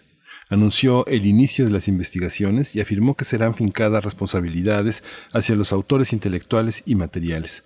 La funcionaria responsabilizó a personal del Ayuntamiento de Puebla de algunos de los daños en diferentes edificios gubernamentales. En respuesta, Catalina Pérez Osorio, titular de la Secretaría de Gobernación Municipal, criticó las declaraciones de Ana Lucía Gil. En su cuenta de Twitter escribió que responsabilizar al ayuntamiento es no asumir la responsabilidad del gobierno de Miguel Barbosa ante el alto número de feminicidios en el estado. Sí, hay que señalar que el lunes pasado se realizaron algunas marchas que partieron de diferentes puntos de la ciudad para exigir un alto a la violencia de género y la aprobación de la interrupción legal del embarazo. Los colectivos feministas han denunciado la falta de diálogo de parte de las autoridades estatales, pese a los acuerdos firmados tras la toma pacífica del Congreso en diciembre de dos mil veinte. Pues vamos a conversar sobre la persecución judicial en el estado de Puebla contra activistas que se manifestaron el pasado ocho de marzo, y tengo el placer de saludar y de presentar a Aranzazu Ayala. Ella es reportera en el portal Lado B de Puebla. Aranzazu Ayala, bienvenida a Primer Movimiento una vez más, qué gusto saludarte, ¿cómo estás? Bien, muy bien, gracias, buen día y también gusto, gusto de estar por acá nuevamente. Gracias, Aranzazu. ¿Cómo percibiste toda esta situación? Cuéntanos. Pues es una situación que está eh, aún bastante tensa, está complicada. Eh, el ocho de marzo aquí hubo una movilización bastante grande y una de, una de, hubo dos movilizaciones, se convocaron dos por parte de distintas colectivas feministas, y en una de las movilizaciones eh, un grupo fue al Congreso del Estado y eh, pues rompió vidrios y se prendió eh, fuego a la puerta del Congreso, y se también hubo daños eh, a varios coches que estaban estacionados en la calle, eh, para lo cual, bueno, al término de la marcha, eh, de ambas movilizaciones, eh, como a las ocho o nueve de la noche se convoca rueda de prensa urgente y sale la titular de la Secretaría de Gobernación eh, Estatal a decir que eh, no iban a permitir que pasara eso y, y bueno, aquí iban a, a empezar las investigaciones correspondientes contra las, las responsables, y además señalando Eh, a dos eh, trabajadoras del Ayuntamiento de Puebla como presuntas responsables, eh, digo, señalando abiertamente que había gente a lo que el gobierno del Estado llama infiltradas del Ayuntamiento, eh, lo cual pues fue bastante preocupante, porque posteriormente también medios de comunicación, algunos medios que son, bueno, cuya línea es abiertamente afín al gobierno del Estado, eh, sacaron fotos y videos señalando específicamente a, a tres, eh, tres chicas, con nombres, nom- digamos, nombre, nombre, apellido, eh, varias fotografías. Ellas fueron posteriormente, pues digamos que señaladas y, y acosadas eh, en redes sociales, ya que estos medios publicaron su información, digamos, para que se señalaran abiertamente. Eh, ellas no, no participaron en esta movilización, ninguna de ellas participó en la movilización que fue donde se registraron los eventos, y pues bueno, eso es abiertamente el gobierno del Estado ha dicho, señalado, incluso el propio gobernador Miguel Barbosa, los días siguientes en su rueda de prensa matutina ha estado hablando del tema. El día de ayer dijo que, que pues si ellas, si, si, si ellas no fueron, ¿no? Si, si las, las chicas feministas también se deslindaron, entonces eh, pues que como que, que si ellas no fueron, que no, pues que no teman, pero finalmente que tienen que darse cuenta que toda la sociedad está muy enojada por cómo destruyeron Puebla, ¿no? Así, así dijo, ¿no? Cómo destruyeron el patrimonio histórico cuando no hubo ninguna destrucción como tal. Y bueno, además el gobernador menciona que no hay impunidad eh, en Puebla, pero bueno, aquí el, el, es preocupante que no se esté viendo el fondo de la, las causas de la protesta, que son los crímenes de género. Puebla estamos en primeros lugares de feminicidio, de desaparición de mujeres, mujeres, niñas y adolescentes. Eh, hay una impunidad en los feminicidios tremenda, y el gobernador no está hablando de eso, la Secretaría de Gobernación no está hablando de eso, lo único que están hablando es señalando eh, abiertamente no solo a trabajadoras del ayuntamiento, sino a las colectivas feministas, lo que hace que pues se criminalice aún más, ¿no?, la protesta social, y que también se esté señalando al movimiento feminista como el, el causante de cierta, eh, de, digamos, de destrozos, entre comillas, de la ciudad. Eh, no se está no se está viendo que el movimiento feminista existe por la violencia de género en Puebla, que es lo que lo que menos se está atendiendo, ¿no? ¿Cómo, ¿Cómo se han implementado pues estas medidas que tanto se han exigido? Algunas llegaron, la alerta de género, por ejemplo, para el, para el Estado. Eh, ¿Cuáles son estos, estos saldos y estas medidas? ¿Cómo evaluar, digamos, al gobierno de Barbosa en la implementación de estas medidas para proteger a las mujeres, Aranzazu?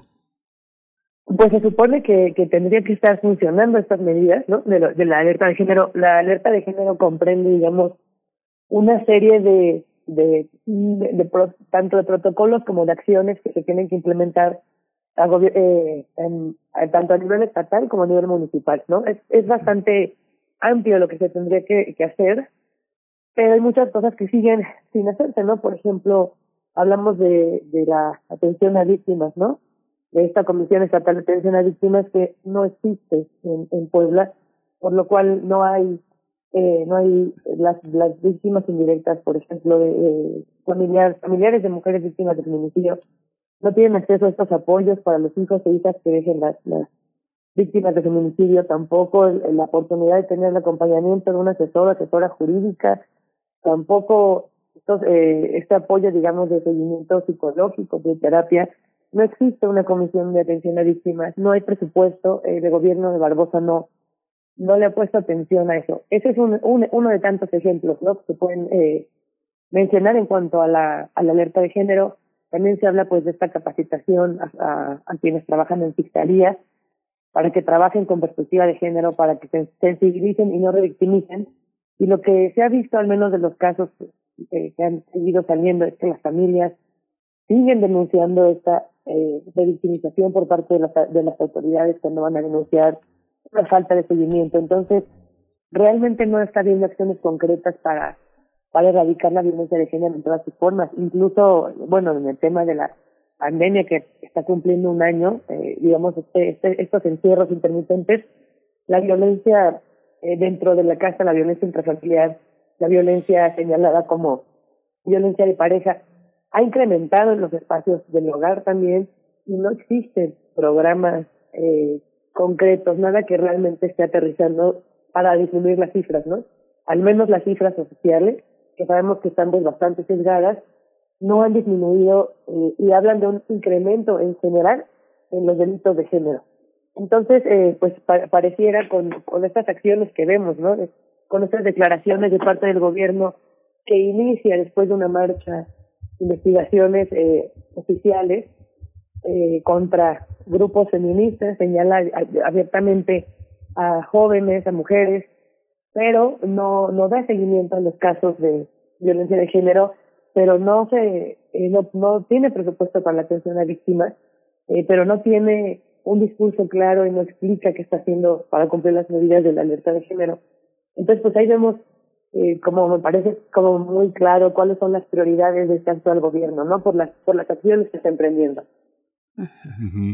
Aranzazu, lo que es que lo que uno, digamos, puede observar eh, ha, ha sido como muy rápida la este las reacciones en muchos estados del país, y lo que yo puedo percibir en Puebla es que también hay un silencio institucional. El Instituto Poblano de las Mujeres, el Instituto Municipal de las Mujeres, la Secretaría de Desarrollo Social, el tema el tema de salud, el tema de protección civil, no hay claridad, no hay no hay este hay como mucho susto de lo que está pasando, pero no hay una, no hay una reacción ni federal ni estatal frente a un tema que, pues, sí es como ahora de parar el auto para cambiar las llantas y darse cuenta del tema de la transversalidad de, de, de la problemática. Hay un espacio íntimo que no se puede que no se puede invadir, que es el de las familias, la violencia intrafamiliar, hasta que aparezcan las denuncias. Pero en este, en este ámbito institucional, tú como periodista que estás como recorriendo las fuentes, ¿cuál es el panorama? ¿Cómo, cómo reaccionaron? Ya, ya han pasado casi cinco días de este, de este encuentro. Estaba previsto en la prensa.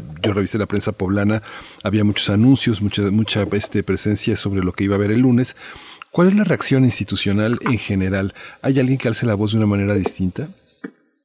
Ha sido eh, el, quienes han, digamos, se han sumado al apoyo a, a, a las feministas abiertamente ha sido el gobierno municipal de la capital, eh, sobre todo, bueno, eh, Catalina Pérez Osorio, que, quien ya mencionaron, que ahora está en Secretaría de Gobernación, eh, se han sumado abiertamente, ellas han dado seguimiento, ellas desde el ayuntamiento han dado seguimiento a estas movilizaciones y han insistido, bueno, dieron una rueda de prensa eh, para fijar postura pública diciendo que no van a permitir que se criminalice a las eh, trabajadoras del ayuntamiento y que pues también eh, cuál es la prioridad del gobierno del estado y que tampoco tampoco se eh, permite que se criminalice a las a las chicas que protestan. Desde el año pasado, cuando fue la toma pacífica del Congreso, como eh, bien recordarán, estuvo el Congreso de Puebla eh, semanas tomado por grupos feministas de manera simbólica, eh, y ellas lograron, ¿no?, que, que, que se abrieran ciertos canales de diálogo y se hicieran ciertos acuerdos, eh, entre ellos mesas de trabajo interinstitucional para a, a, pues, abordar el tema de la violencia de género, de la prevención, erradicación. Y en esas mesas de trabajo inter, interinstitucionales no ha participado el gobierno del estado, no ha eh, demostrado desde entonces pues señales de querer participar. Pero en esas mesas, por ejemplo, ha estado el gobierno municipal. Eh, cuando fue la toma y las chicas pidieron dialogar con autoridades municipales, fue incluso la propia presidenta municipal, Claudia Rivera, ahí al Congreso a, a dialogar con, con las chicas eh, de, la, de la Coordinadora Feminista Puebla y la colectiva Coatlico Siempre Viva. Eh, las demás instituciones eh, han estado, digamos, otros otros niveles de otros eh, estas instancias de gobierno no han dicho nada. Hay como como mucha eh, hay como mucha línea al parecer, ¿no?, en cuanto a quién quién habla del gobierno del estado. Y pues ahora están estas ruedas de prensa en las mañanas, eh, digamos que el, el discurso oficial es el que sale de ahí, ¿no? Eh, porque son ruedas de prensa donde se tratan, además del tema del COVID, diversos asuntos generales, digamos. Entonces las instancias que han, eh, las instancias guardan silencio y hacen, digamos, lo que la línea pues del gobierno del estado indica, o eso parece. Y de parte de la, del Ayuntamiento de Puebla sí hay un claro respaldo hacia las movilizaciones eh, feministas y una voluntad de atender, digamos, el problema de, de origen. Los demás municipios no se han, eh, al menos de la zona metropolitana, no se han pronunciado al respecto. Y bueno, también creo que tiene responde un poco a que estas estas grandes movilizaciones, grandes marchas feministas del ocho eme fueron en la capital, aunque también ah, hubo movilizaciones en otros, al menos otros seis municipios. Uh-huh. Aranzazu, esto por parte de, digamos, la actuación puntualmente de las autoridades del gobierno. ¿Y qué pasa, qué pasa con los medios y la prensa? ¿Cómo, cómo cubrieron la marcha? Eh, cu- ¿Cuál fue, digamos, qué elementos destacaron de la marcha eh, y cómo fue avanzando hasta el punto del día de hoy? Pues precisamente esta narrativa en los medios, en la prensa, ¿qué nos puedes contar? Eh, pues hay como también los medios eh, quienes quienes están claramente alineados al gobierno del estado y, y fueron estos medios que señalaron, ¿no?, incluso con fotos y videos a las a las chicas. Eh, esos medios, digamos, han estado dando esta cobertura de señalar, ¿no?, de feministas destruyen, ¿no?, feministas invitadas del ayuntamiento destruyen el patrimonio. Así ha sido la línea de algunos medios. Y bueno, en general, eh, a partir de eh, los los destrozos que los destrozos que hubo a ciertos inmuebles, porque sí, sí hubo, como les comentaba, se rompieron vidrios, se pintaron paredes y se prendió fuego a, a esta puerta. Sí. Eh, destacaron, ¿no?, eso, ¿no? Creo que lamentablemente eso fue lo que se comió. Eh, creo que pasa también en otros, a nivel nacional, en otros estados, ¿no? Eso se come el foco de de la nota y no se pues no se habla del origen, ¿no? O sea, del origen de la preocupación, es decir, no se habla de la violencia de género, que es la que está eh, la que está haciendo que se hagan estas movilizaciones, ¿no? La que está desatando todo esto es la situación que viven las mujeres en Puebla, que en cuanto a violencia, pues no no disminuye, al contrario, como les decía, eh, o sigue o aumenta, pero no no ha mejorado. Eso es lo que no se está hablando en los medios, ¿no? Los medios se han, eh, pues todo el resto de la semana prácticamente eh, volcado a hablar de esto como, que ahora ya se volvió como una especie de pugna entre el ayuntamiento y el gobierno del estado, en que nunca ha habido buena relación, bueno, desde hace tiempo no hay buena relación entre el gobierno del estado y el gobierno de Puebla Capital, y ahora el discurso de prácticamente todos los medios es ese, ¿no? Primero es, eh, los feministas destruyen, y después feministas, eh, ya, eh, pasan a un segundo plano, y ahora es ayuntamiento versus gobierno del estado otra vez.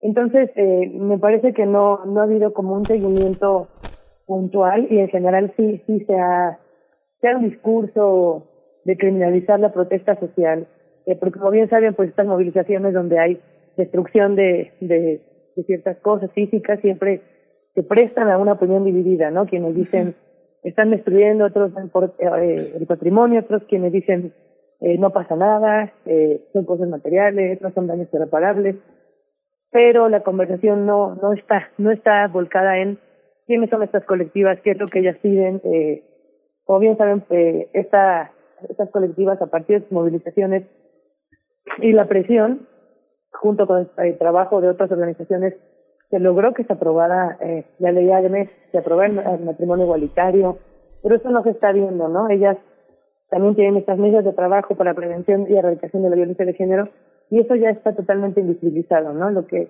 lo que impera en, en el discurso es esta, una, una vez más, pelea entre niveles de gobierno y criminalizar a, pues, a las chicas feministas, ¿no? Al movimiento feminista en general. Uh-huh. Uh-huh. Esta pregunta que te hace Berenice, bueno, pues sí es muy embarazosa, porque finalmente estás en Puebla, ¿no? Y el año pasado el observatorio... El Observatorio de Medios señaló que, bueno, fue una cobertura interesante y, y de alguna manera neutral, pero les jalaron las orejas y les dieron coscorrones al viejo estilo poblano, priista, a pesar de que el gobernador pues viene aparentemente de otra tradición partidista como la de Morena, que tendría que ser progresista, este, pero las eh, la, las formas eh, que, que, que, que ha adoptado pues son muy muy este muy difíciles. El observatorio ha señalado que no solo es el tema de, de las eh, mujeres en la marcha, sino mujeres indígenas, niñas. Hay una parte en la que ustedes, en el portal que en el, al que tú perteneces, Aranzazu, ha sido, pues tal vez es el medio eh, más crítico, tal vez el medio que es un medio que no, no es rico, tiene pocos recursos, tiene muchas dificultades para muchas coberturas, pero esta parte que en la que insistía Berenice es, es, es, es algo fundamental, porque la prensa es el único espacio donde el año pasado se visibilizaron las protestas. Uno piensa, bueno, a nadie le gusta que maltraten el patrimonio, pero ha sido un espacio de visibilidad para el movimiento de mujeres, y contrasta, sobre todo en Puebla, que no se ha, no se ha avanzado ni siquiera en un cuarenta por ciento de la rehabilitación de obra pública destruida por el sismo. Es algo muy impresionante. No se han ocupado incluso de obra, de obra patrimonial como San Francisco, donde las cúpulas, yo según tengo entendido, siguen dañadas. Eh, Aranzazu, ¿cómo está esa parte en este la, la, la, la paja en el ojo y la viga y la viga en el propio, eh? Sí, claro, hay una, digamos, que el, el discurso oficial se focaliza en estas cuestiones, ¿no? Como en qué pasó en la marcha y, y destruyeron, pero lo demás no no se está viendo, ¿no? Me parece que lo que se tendría, la discusión tendría que estar en cómo va la alerta de género, ¿no? Cómo van estas capacitaciones, cómo van eh, los recursos. Eh, abiertamente no no hay, no hay manera fácil, digamos, de saber, por ejemplo, cuántas sentencias firmes hay de feminicidio, ¿no? En casos de feminicidio las audiencias siguen aplazándose. Eh, digo, por poner un ejemplo, el año pasado, hace casi un año, fue asesinada una niña de dos años, tres meses, Alicia Gabriela, sigue sin la, la audiencia, eh, me parece que es la intermedia, sigue sin ocurrir incluso por eh, que el poder, eh, bueno, el tribunal está aplazando por el tema de la pandemia. Entonces ahí vemos, eh, la realidad es que en la, en la atención, en, en, en la impunidad, eh, digamos, para el acceso a la justicia, en la violencia de género, sigue lenta, sigue detenida, sigue estancada, pero el gobierno sí es rápido, se pone a decir que va a abrir investigaciones contra eh, las chicas feministas, ¿no? ¿Y cuál es el cuál es el fondo de, de estas movilizaciones? ¿Cuál es el fondo de este, pues también de este enojo, de esta ira, ¿no?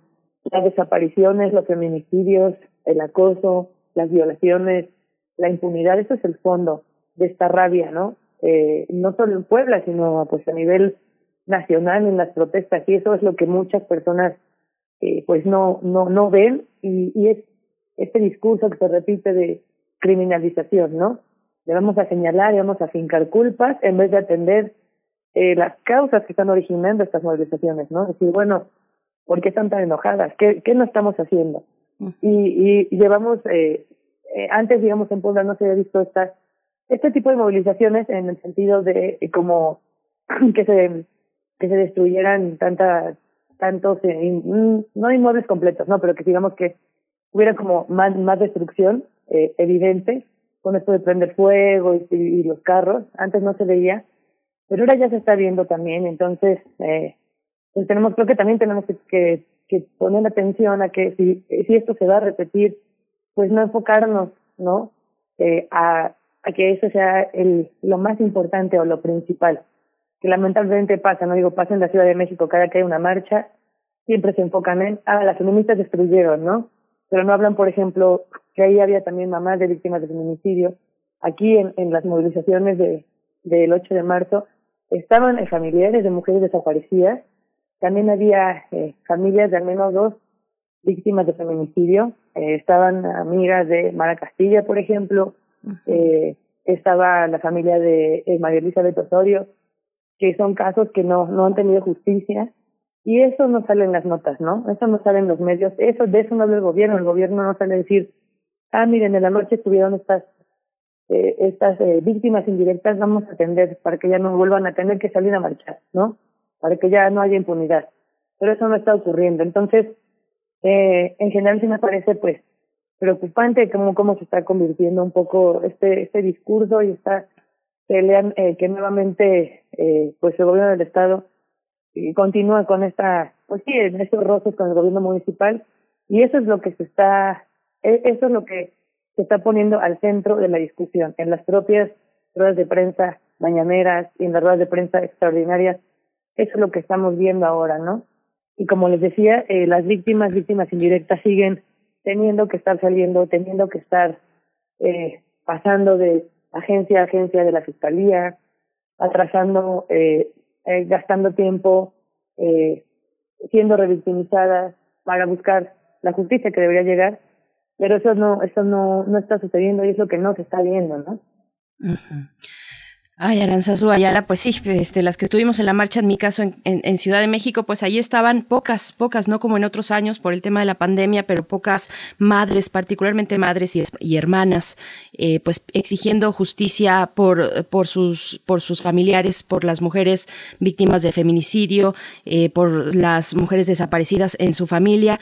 Pues bueno, fíjate que muy, también me, me llamó la atención que muchas de estas expresiones de acción directa que se entienden como violentas, que algunas pueden serlo, que la acción directa tiene esos alcances también, hay unas formas múltiples de, de, expreso, de expresión de la acción directa, algunas de ellas se dieron casi de la misma manera en, en Colombia, en Bogotá, se quemó una puerta también en Bogotá, y, y sí, es el tema de los medios durante toda la semana, los medios de comunicación pues están en ese grito también pues de indignación por esta puerta, una puerta de madera, una puerta muy antigua en una en una iglesia en Bogotá, pero básicamente pues era la misma la misma escena, mujeres muy jóvenes con algunas herramientas, con algunos palos, algunos martillos, cubiertas de su rostro, protegiendo su identidad y con esta rabia eh, pues eh, sobre algunos inmuebles, ¿no? A su paso.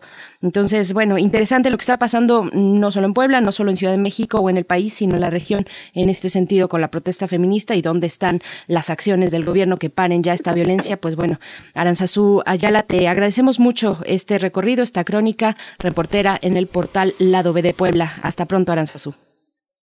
Hasta pronto, gusto saludarles. Gracias, Aranzazu. Pues hay que observar también, hay que seguir al Observatorio de Violencia de Género eh, de Medios de Comunicación, que ha sido muy puntual en la cobertura. Este, hablan, hablan de muchas muertes eh, de mujeres, pero No, no le dicen feminicidio, ¿sabes, Berenice? Es algo que se ha señalado reiteradamente en los últimos cinco años y, y, y sigue esta, esta negligencia por parte de los medios exhibiendo cuerpos completos, partes, nombres, da, datos que de, de pronto tú sabes bien porque lo, es un tema que dominas. El tema de lo jurídico es un tema que queda muy afectado con esta participación tan, tan obscena, tan morbosa en los medios. Pero bueno, vamos a ir con una cápsula, una visión de una recomendación literaria. Verónica Ortiz se ocupa de una de nuestras autoras vivas más importantes de la literatura mexicana, Aline Peterson.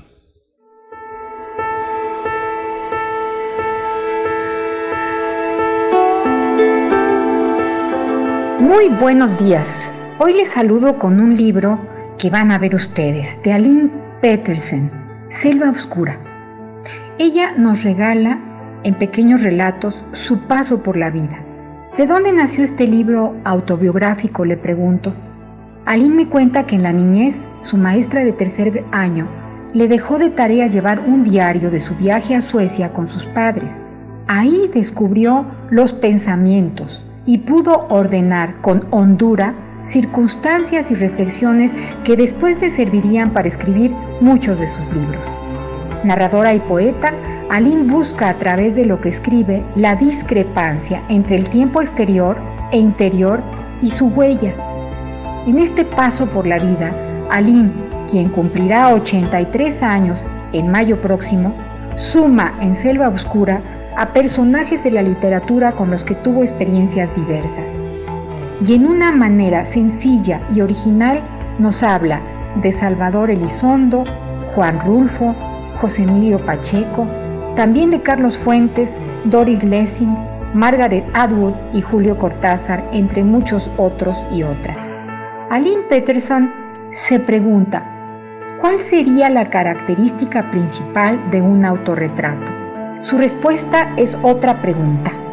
¿Acaso la mirada que escudriña un tiempo encapsulado, como en ámbar, que espera fulgurar de nuevo o tal vez apagarse? Merecedora al Premio Latinoamericano y del Caribe Gabriela Mistral por el conjunto de su obra, Aline me explica que al revisar sus papeles de muchos años, pensó que en Selva Oscura podría relatar estas otras formas de vivir tan alejadas de las formas actuales. Selva Oscura, su más reciente libro, publicado en la colección Letras Mexicanas del Fondo de Cultura Económica, es un diálogo abierto de la autora con la memoria, objetos y personajes que la rodearon desde la infancia. Quédate en casa leyendo. Más libros, más libres. Hasta la próxima.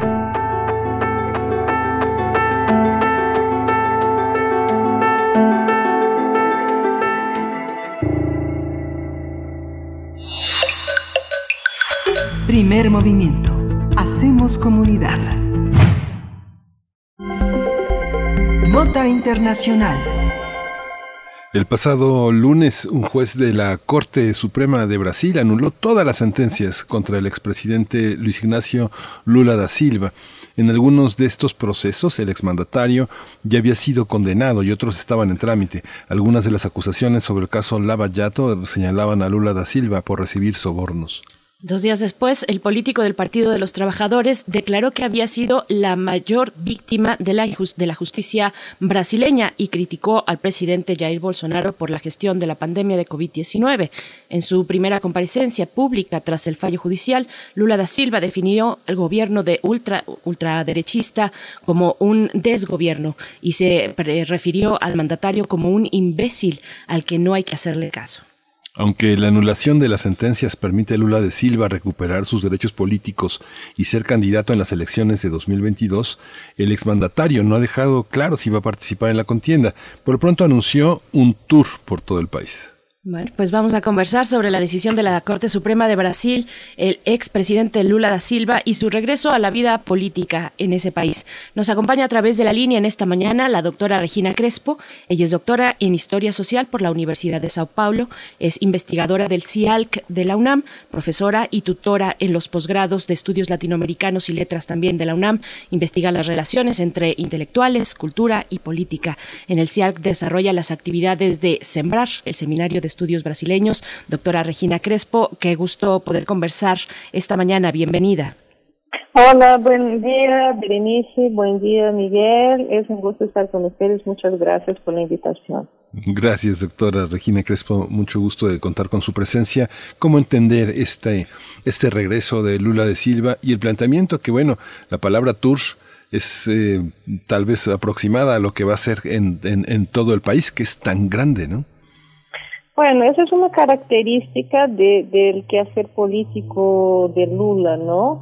Desde las caravanas por la por la justicia, por la, el conocimiento de Brasil, este Lula ha siempre viajado por el país y hablado con la gente, ¿no? De tú por tú. Y sí, yo creo que es el político que más conoce lo que pasa a lo largo y a lo ancho del país, ¿no? De norte a sur.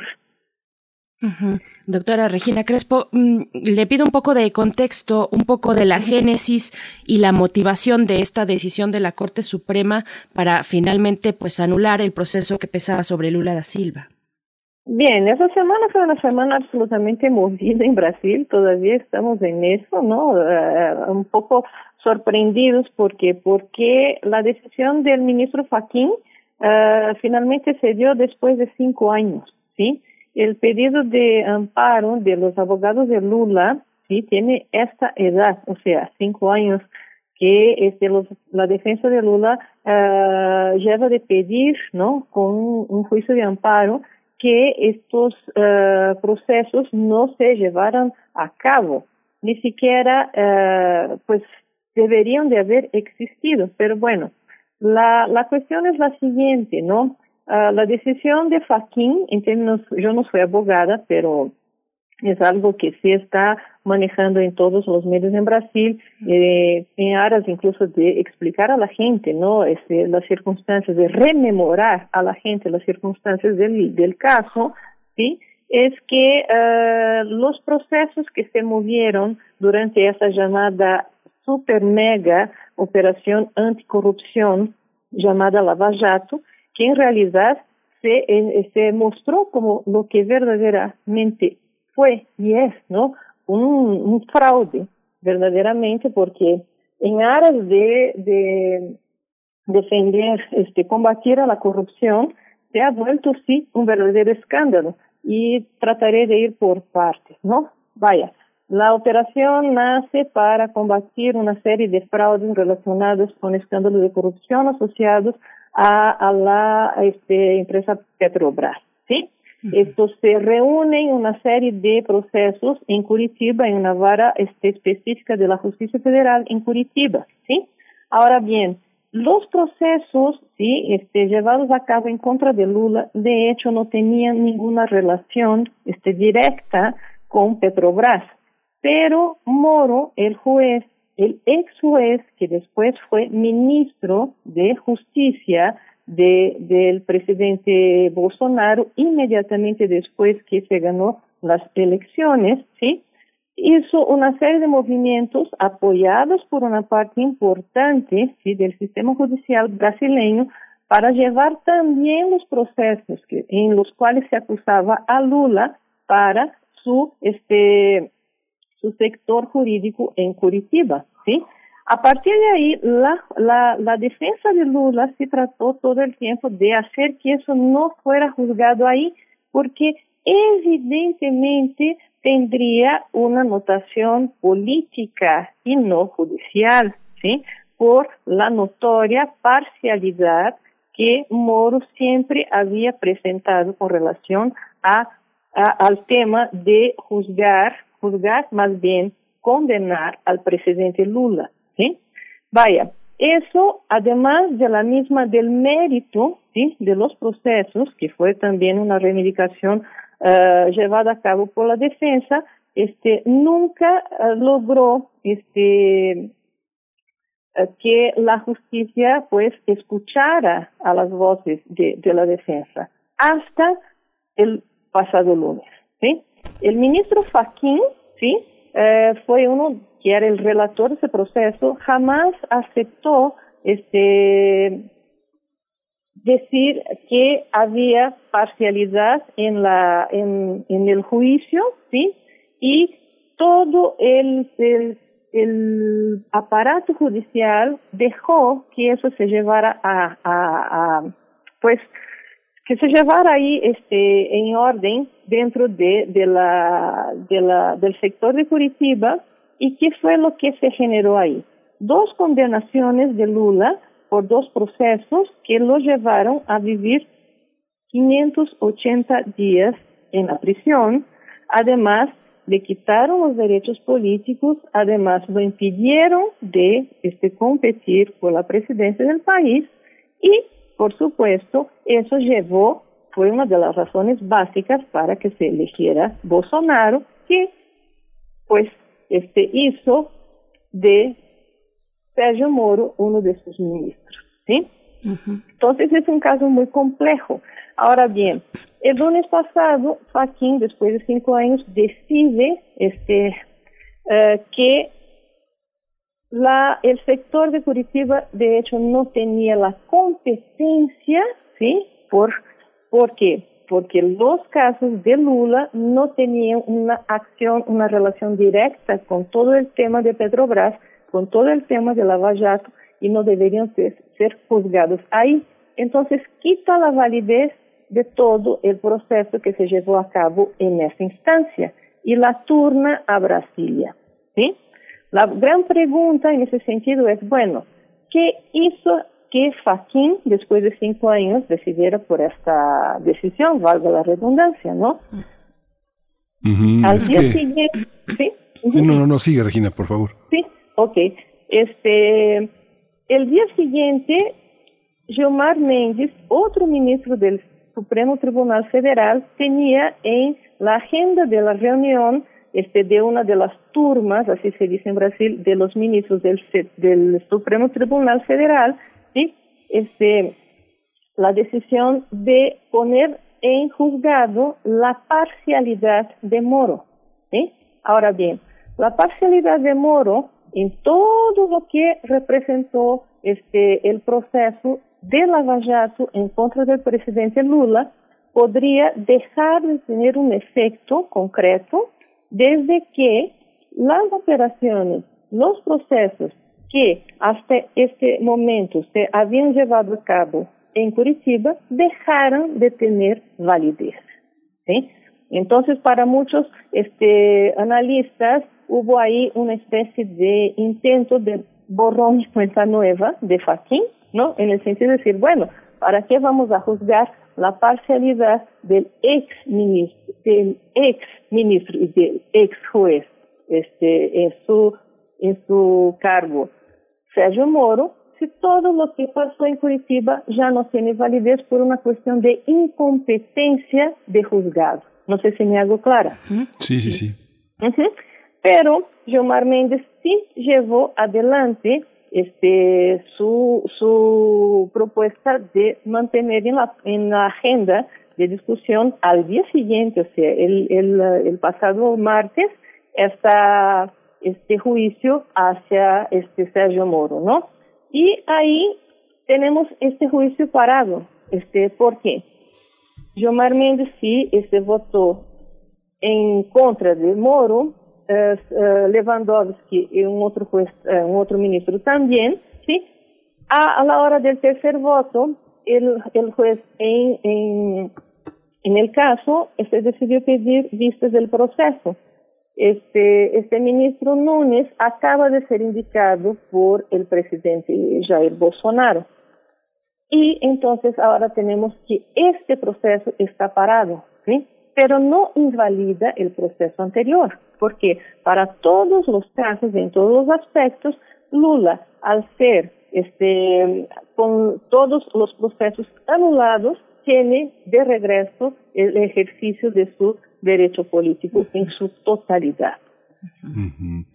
Regina, y esta, digamos, el que Lula se reuniera en uno de los centros simbólicos pues más importantes, el Sindicato de los Metalúrgicos de San Bernardo do Campo, eh, que, se, que es justamente eh, uno de los centros periféricos de Sao Paulo. Esta visión también muestra en, en un momento en el que los hospitales, hemos visto en las noticias que están rebasados por la pandemia, lo, lo coloca francamente como un, eh, como, como un opositor eh, con muchas ventajas frente a lo que está sucediendo en la sociedad brasileña por la pandemia. Incluso la parte más desmovilizada política políticamente del Brasil de hoy estaría pensando en, en cuestionar la, la, la dirigencia de Bolsonaro?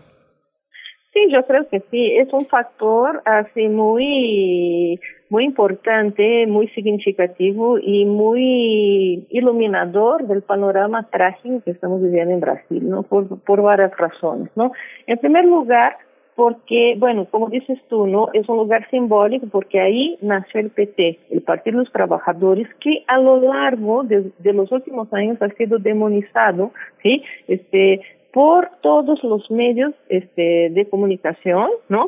y que eso ha creado dentro de la sociedad brasileña una, un clima de división política, de polarización y de odio, ¿sí? Y eso, pues, es algo que, por supuesto, también es una de las razones por las cuales estamos viviendo lo que estamos viviendo, con la ocupación de la presidencia de la República por una persona que no tiene ninguna cualificación para estar ahí, que no tiene un proyecto político y ese de nación para el país, y, y eso se ve evidentemente en el nulo manejo de la pandemia que ha tenido Bolsonaro, ¿no?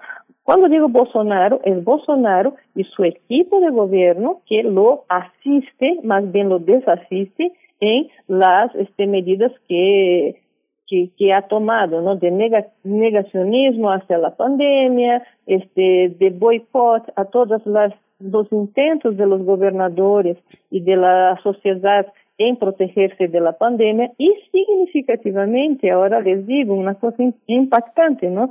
Después del miércoles, cuando Lula dio una esta bueno un discurso prácticamente de más de una hora y estuvo una hora más este contestando a preguntas de los periodistas, entre los cuales hubo ciento quince este periodistas internacionales presentes haciéndole preguntas, lo que significa y lo, lo que da una idea de la magnitud de su regreso a la arena política brasileña, de la curiosidad y la esperanza incluso de mucha gente en expectativa eh, hacia su figura, ¿no? Este, al día siguiente, Bolsonaro apareció en su primera primer evento público con este el cubrebocas, ¿no? Ayer, este, en una live que, que dio, puso un globo terráqueo en la, en la mesa. ¿Por qué? Porque Lula le dijo, oye, este, no seamos terraplanistas, la tierra es redonda, ¿no? O sea, ya hay una expectativa de diálogo ahí, más bien, ¿no? De,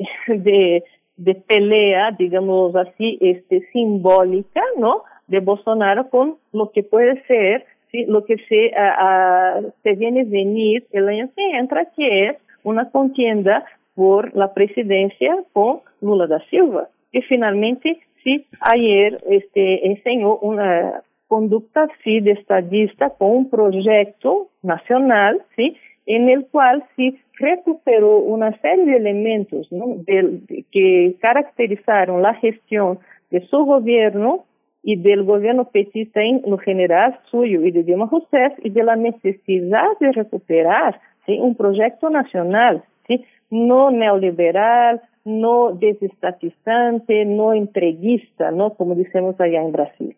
Uh-huh.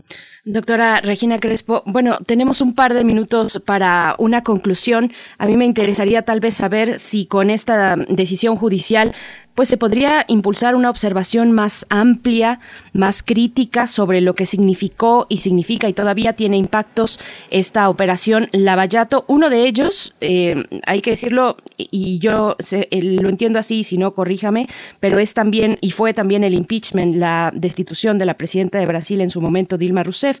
Eh, ¿Puede avanzar un poco más, digamos, esta mirada crítica sobre la operación Lava Jato? Mira, la operación Lava Jato este, supuestamente nació para combatir a la corrupción.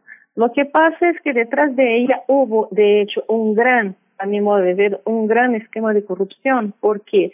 Porque los mismos miembros, sí, de la de la operación, y eso se pudo ver con claridad con este el descubrimiento de una serie de este conversaciones por la por aplicaciones Telegram, ¿no? Que fueron recuperadas por hackers y que finalmente se volvieron pruebas incluso en favor de Lula da Silva, en las cuales sí se percibió una verdadera promiscuidad entre este uh, Sergio Moro y el equipo de procuradores, en donde se percibía claramente que el juez no juzgaba, sino que apoyaba este, el, este, estas mismas conversas, enseñan y comprueban, ¿sí? el apoyo que había entre este grupo y agencias internacionales con las cuales se estaban este, haciendo una serie de acuerdos, ¿sí? para punir y multar a empresas nacionales, ¿sí? y de eso incluso se iba a ver, iba a, a resultar una serie de este, este recursos para que ese mismo grupo compusiera un proyecto político E isso teve apoio da prensa de uma maneira impactante, sim, e, de certa maneira, começou a incomodar também a muitos grupos políticos que se sentiam acuados por las, los mismos investigadores, ¿no? Tanto es así que Dilma, que sí fue una que propició que se combatiera la corrupción, cayó por el mismo hecho de que combatió a la corrupción. Y hubo una de las conversas que se eh, que basaron por este medio en que un político decía, vamos a parar con todo eso, con este el Supremo Tribu- Tribunal Federal y con todo. Lo que significa que incluso dentro del mismo este del mismo poder judicial hubo, como se ve, apoyo a que no este siguiera adelante, sí, el combate a la corrupción, sino que se mantuviera la corrupción tal y como eh, se conoce como algo endémico, no solamente en Brasil, como en toda América Latina. Entonces, si de hecho, desafortunadamente, la Lava Jato fue este un gran este a, a escaparate, sí, y que resultó finalmente en el desmonte del país. ¿Por qué? Porque se rompieron muchos esquemas productivos, fueron a la quiebra muchísimas empresas brasileñas. En lugar de contribuir para la mejoría del país, la economía se des- desestructuró, la este política está en las condiciones que estamos viendo hoy y, por supuesto, el país no mejoró. Al contrario, estamos en un momento muy, muy grave de nuestra vida, este, incluso institucional, con este, las instituciones en riesgo. Sí, pues muchísimas gracias, eh, Regina Crespo. Una, una, una enorme crisis que, este, pues tiene una manera de irla pasando. Eh, porque tenemos también tuyo alguna poesía brasileña, esa gran antología, uh-huh. y también los ensayistas brasileños, eh, literatura, cultura y sociedad de tu autoría, coautoría con Rodolfo Mata. Es eh, importante no perder que ese de, de vista que ese gigante está más cerca de lo que de lo, de lo que pensamos y que Brasil es un espejo de nosotros. Muchas gracias, Regina Crespo. Gracias a ustedes. Hay que tener optimismo y que las sí. cosas pueden mejorar. Sí, claro que sí. Gracias, la literatura doctora. Es una esperanza. Gracias. Gracias. Muchas gracias. La literatura y la poesía. Muchas gracias, doctora Regina Crespo. Vamos a hacer el corte de la hora. Nos despedimos de la radio Nicolaita y volvemos para nuestra tercera hora aquí en Radio UNAM en Primer Movimiento. Síguenos en redes sociales. Encuéntranos en Facebook como Primer Movimiento y en Twitter como arroba PMovimiento. Hagamos comunidad.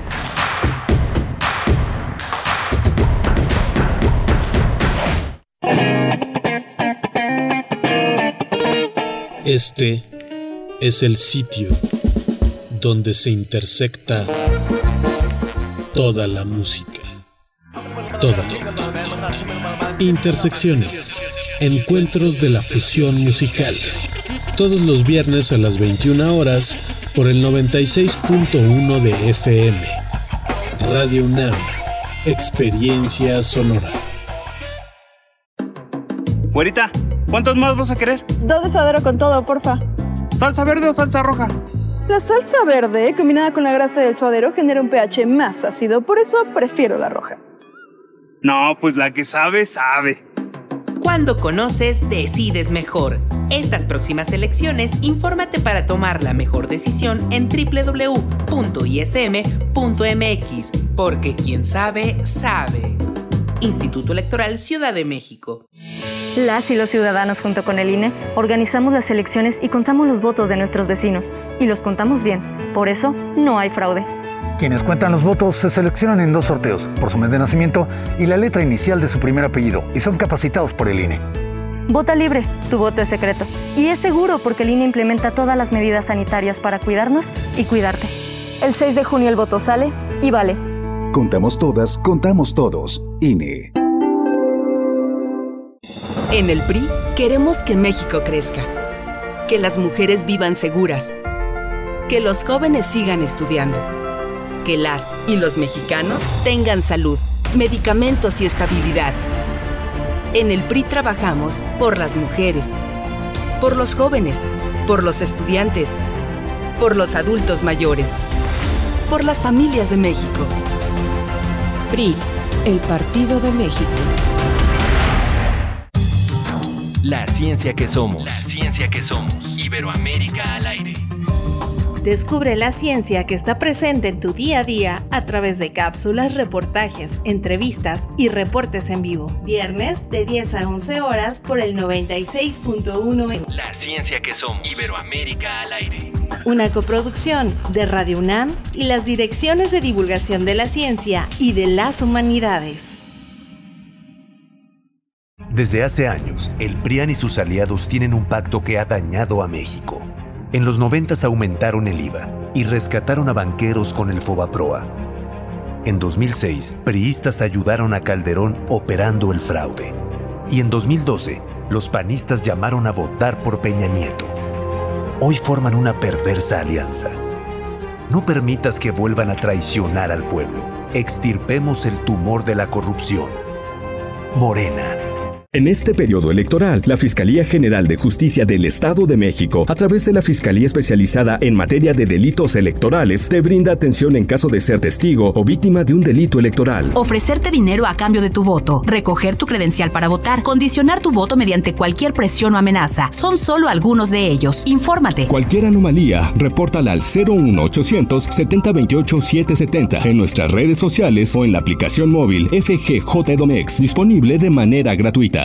¿A quien crea que tu voto vale una despensa? No. ¿A quien crea que tu voto vale unos pesos? No. ¿A quien crea que puede obligarte a votar como él o ella quieran? Dile no. No. No. No. No. Tu voto es secreto y tu derecho es ejercerlo en libertad. Si quieren comprar o condicionar tu voto, denuncia ante la Fiscalía Electoral que investiga y persigue los delitos electorales al ochocientos ocho treinta y tres setenta y dos treinta y tres o en doble u doble u doble u punto fedenet punto org punto mx. Este seis de junio, el voto sale y vale. I N E.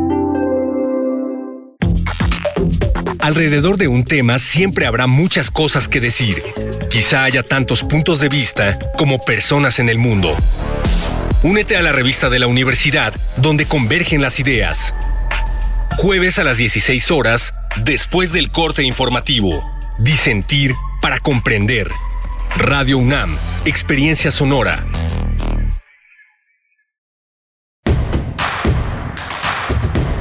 Encuentra la música de Primer Movimiento día a día en el Spotify de Radio UNAM y agréganos a tus favoritos.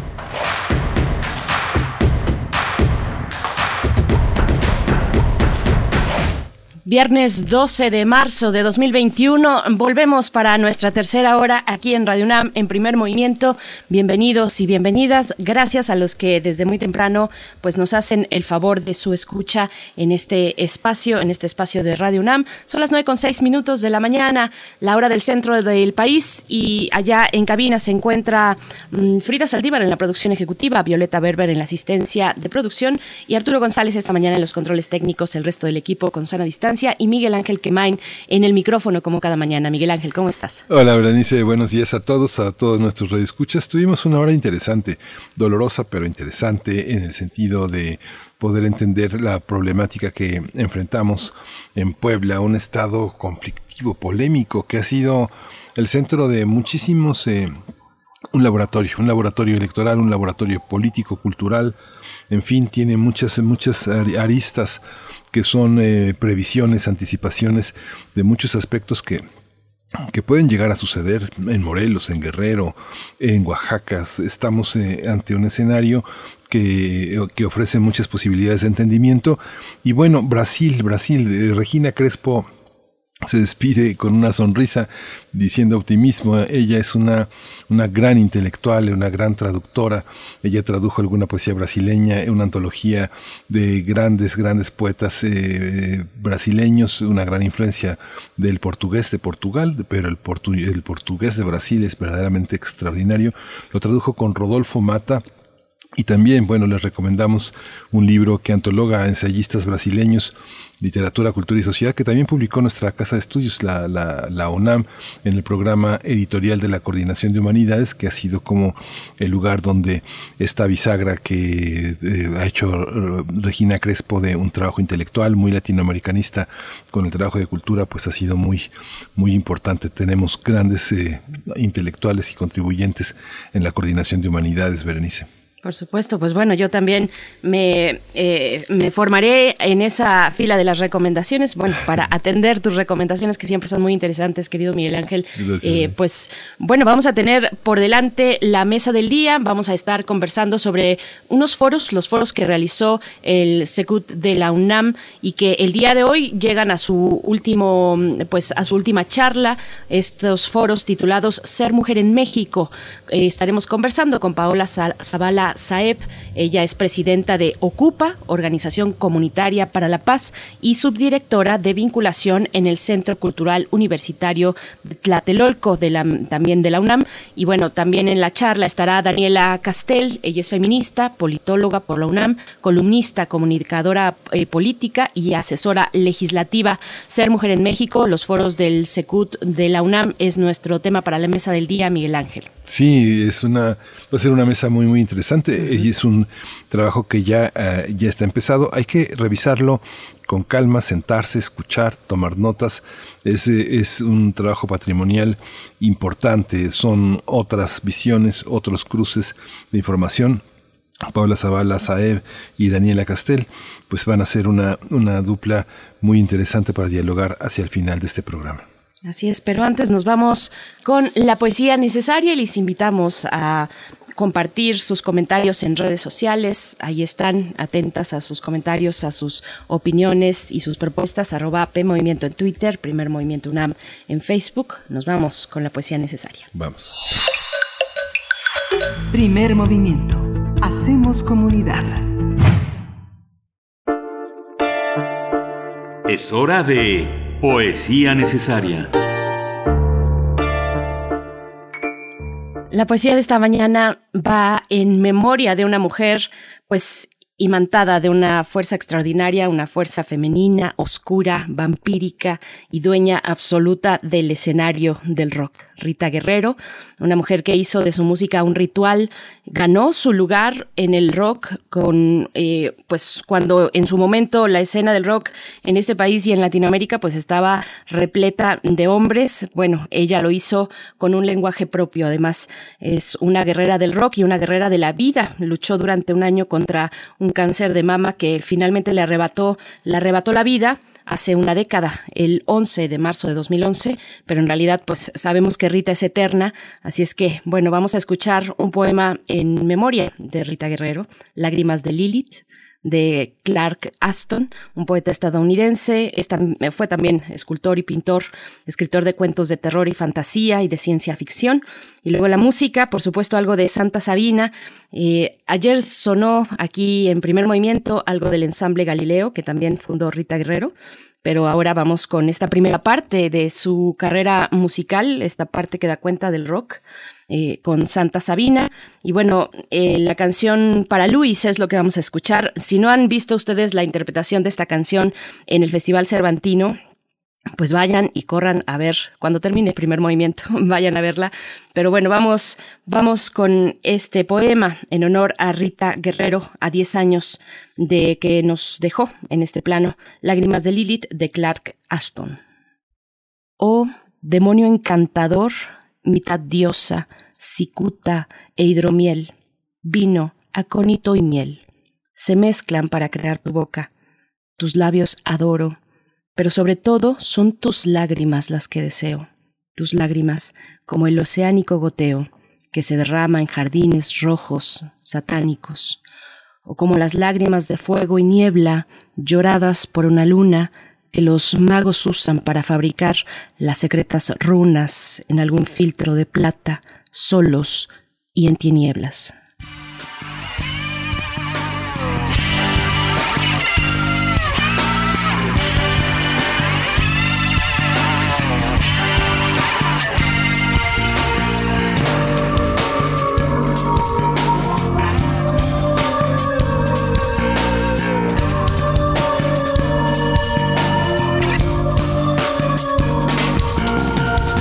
las orillas de la vida humana, porque se quiebra con la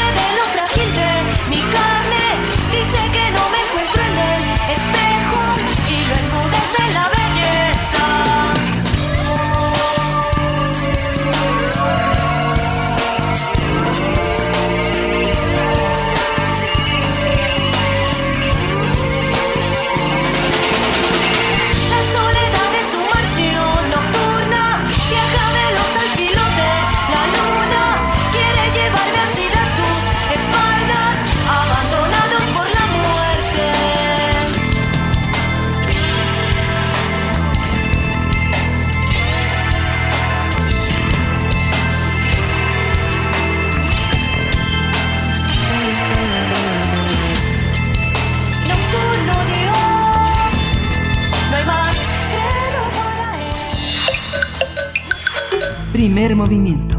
Hacemos comunidad. La mesa del día. Desde el pasado lunes y hasta hoy viernes se va a realizar la segunda edición, se realiza la segunda edición de Ser Mujer en México. El espacio de diálogo y reflexión sobre la realidad de las mujeres en México que creó el Centro Cultural Universitario Tlatelolco en conjunto con organizaciones de la sociedad civil, Activismo por la Gente, Anex Estudio, Ferox y México Violeta. Ser Mujer en México tiene el objetivo de dialogar y reflexionar ante el contexto violento y hostil contra las mujeres, así como los estereotipos y prejuicios sociales en cuanto al imaginario colectivo del deber ser impuesto por una visión patriarcal de nuestra sociedad. Durante esta semana se han abordado temas eh, como las mujeres, violencia y justicia, problemáticas en torno a su día a día, el derecho y la política, el activismo y el arte y feminismos. Este viernes se realizará la última sesión a las siete de la tarde, diecinueve horas, y la transmisión en vivo estará disponible a través de la página de Facebook del Centro Cultural Universitario Tlatelolco. Vamos a conversar sobre este diálogo y las reflexiones vertidas en este espacio de conversación y reflexión Ser Mujer en México. Está con nosotros, presento, eh, presento a una de nuestras eh, eh, panelistas en esta mesa de discusión, Paola Zavala Saeb. Ella es presidenta de Ocupa. Es una organización comunitaria para la paz y también es la subdirectora de vinculación en el Centro Cultural Universitario Tlatelolco de la UNAM. Bienvenida, Paola Zavala. Buenos días, Miguel Ángel, Berenice, ¿cómo están? Muy bien. muy bien, muy bien, gracias Paola Zavala, bienvenida. También por mi parte yo presento a Daniela Castel, ella es feminista, politóloga por la UNAM, columnista, comunicadora política y asesora legislativa. Daniela Castel, igualmente bienvenida, gracias por estar en esta mesa. Muchas gracias. Muchas gracias a, a las dos. Han sido han sido jornadas eh, muy muy interesantes. Eh, hoy justamente este este día concluyen cinco días de reflexión que no son tan sencillo tan sencillo asimilar porque han sido muchos temas, muchos puntos de vista. Cuéntenos un poco. Empezamos contigo, Paola Paola Zavala. ¿Cuáles han sido? Eh, cómo organiz, cómo organizarías temáticamente los puntos más importantes de reflexión en esta semana, en estos cuatro días que nos anteceden? ¿Cuáles han sido las discusiones en términos de violencia, seguridad, de vida doméstica, vida cotidiana que se han abordado? ¿Cuáles puntos te asombraron? Eh, con ¿Cuáles puntos podríamos compartir con nuestro público? Bueno, pues contarles primero como un poco los antecedentes de este de este evento que, que surge en dos mil diecinueve, eh, igual con las organizaciones civiles que, que mencionabas, hicimos una alianza para invitar a varias mujeres pues a, a lo que ya ustedes eh, com- presentaban hace unos momentos, ¿no? A, a esta reflexión sobre los temas que nos ocupan desde muy diversos temas y en ese en esa primera ocasión pues fue presencial en el, en el Centro Cultural Tlatelolco, en formatos TED, en como conferencias de diez minutos en donde las, las ponentes hablaban de diversos temas. Y quisimos replicar un poco lo que hicimos esta vez porque fue muy exitoso. Eh, ahora lo hicimos en cinco días, eh, eh, divididos por diferentes temas que ahorita les, les cuento, pero la idea era como justo poder hacer una, una, una presentación que por la pandemia... Eh, la hicimos digital, pero también tuvo la ventaja que pudo llegar a mujeres eh, pues de otros estados de la República y también de Latinoamérica. Lo que hicimos fue el día pri- el primer día, el lunes, el ocho de marzo, hablamos sobre mujeres, violencia y justicia. Ahí está, estuvimos hablando sobre género y violencia, sobre ser mujer activista en la, eh, en la defensa de los derechos humanos. Estuvo, por ejemplo, Alejandra Haas, eh, que es directora ejecutiva de Oxfam, y habló la, eh, sobre la discriminación contra las mujeres. Estuvo Estefanía Veloz, que hasta eh, ese día fue eh, renunció como, como militante de Morena y justamente habló sobre el tema de violencia de género. Eh, y también Carla Michelle Salas, que es una abogada que se dedica a litigar temas sobre feminicidios. Uh-huh. Después eh, tuvimos un segundo día en el que hablamos eh, del cotidiano de las mujeres, de nuestro día a día. Eh, ahí estuvo la, la periodista Penilei Ramírez, que habló sobre c- cómo es ser mujer periodista en México. También estuvo Aide Zamorano, que habló sobre ser eh, trabajadora en México, ser madre trabajadora en México. Ella tiene una plataforma que se llama Mamá Godín, un poco a lo que nos enfrentamos desde ese, desde esa perspectiva. Eugenia Callejas habló sobre ser mujer y la tercera edad en México. Chantal Escarlatín, educar con perspectiva de género a nuestros hijos. Y finalmente Tania Pimentel volvió a, a retomar el tema de ser mujer trabajadora en México. El día tres, el miércoles, eh, hablamos sobre derecho y política. Estuvo con nosotras eh, Loreta Valle, Erika Troncoso, que trabaja en la Secretaría de Gobernación y habló sobre todos los programas que están haciendo para la erradicación de la violencia en las mujeres, Marcelina Bautista, que es una activista muy importante por los derechos de las trabajadoras del hogar, habló justamente sobre el, el trabajo en el hogar, Dani Castel, que está aquí con nosotros, habló sobre ser joven en la política, y finalmente la diputada federal Marta Tagle nos habló sobre ser mujer y, eh, y, y adentrarse en el mundo de la política. Ayer eh, hablamos sobre mujeres y activismo y estuvo Paola Palazón, una de las organizadoras del evento, quien, es, quien habló sobre el futuro de las mujeres que ella imagina como un futuro colectivo, una presentación muy interesante. También estuvo Sara Snap, que es una de las, de las activistas que más han empujado el tema de la legalización de la cannabis en México. Eh, y, y habló como cómo fue este activismo y cómo se encontró con otras mujeres en este activismo. Eh, también estuvo Isabel Sesma sobre hablarnos, eh, amarnos a nosotros primero, y tuvimos una participación eh, muy buena de Gracia Alzaga, eh, es una activista en Yucatán por los derechos a decidir, y Lau Salomé, que también fue una de las activistas más importantes en Argentina, que empujaron hace pues apenas un mes, dos meses, eh, lograron la, la despenalización del aborto en Argentina. Y bueno, estuvo al final Natalie Lane, que eh, ella es, eh, bueno, ella habló de, del trabajo sexual, que también es un, un tema que nos que nos importa mucho. Y finalmente hoy, que es el último día, hablaremos sobre arte, cultura y feminismos. Así que muy invitadas, invitados todos. Y pues también pueden ver nuestros videos en las plataformas porque se quedan se quedan arriba todas las conferencias que ya se han dado. Uh-huh. Y justamente Daniela Castel fue que habló sobre la, la política eh, y, y, la, y la juventud.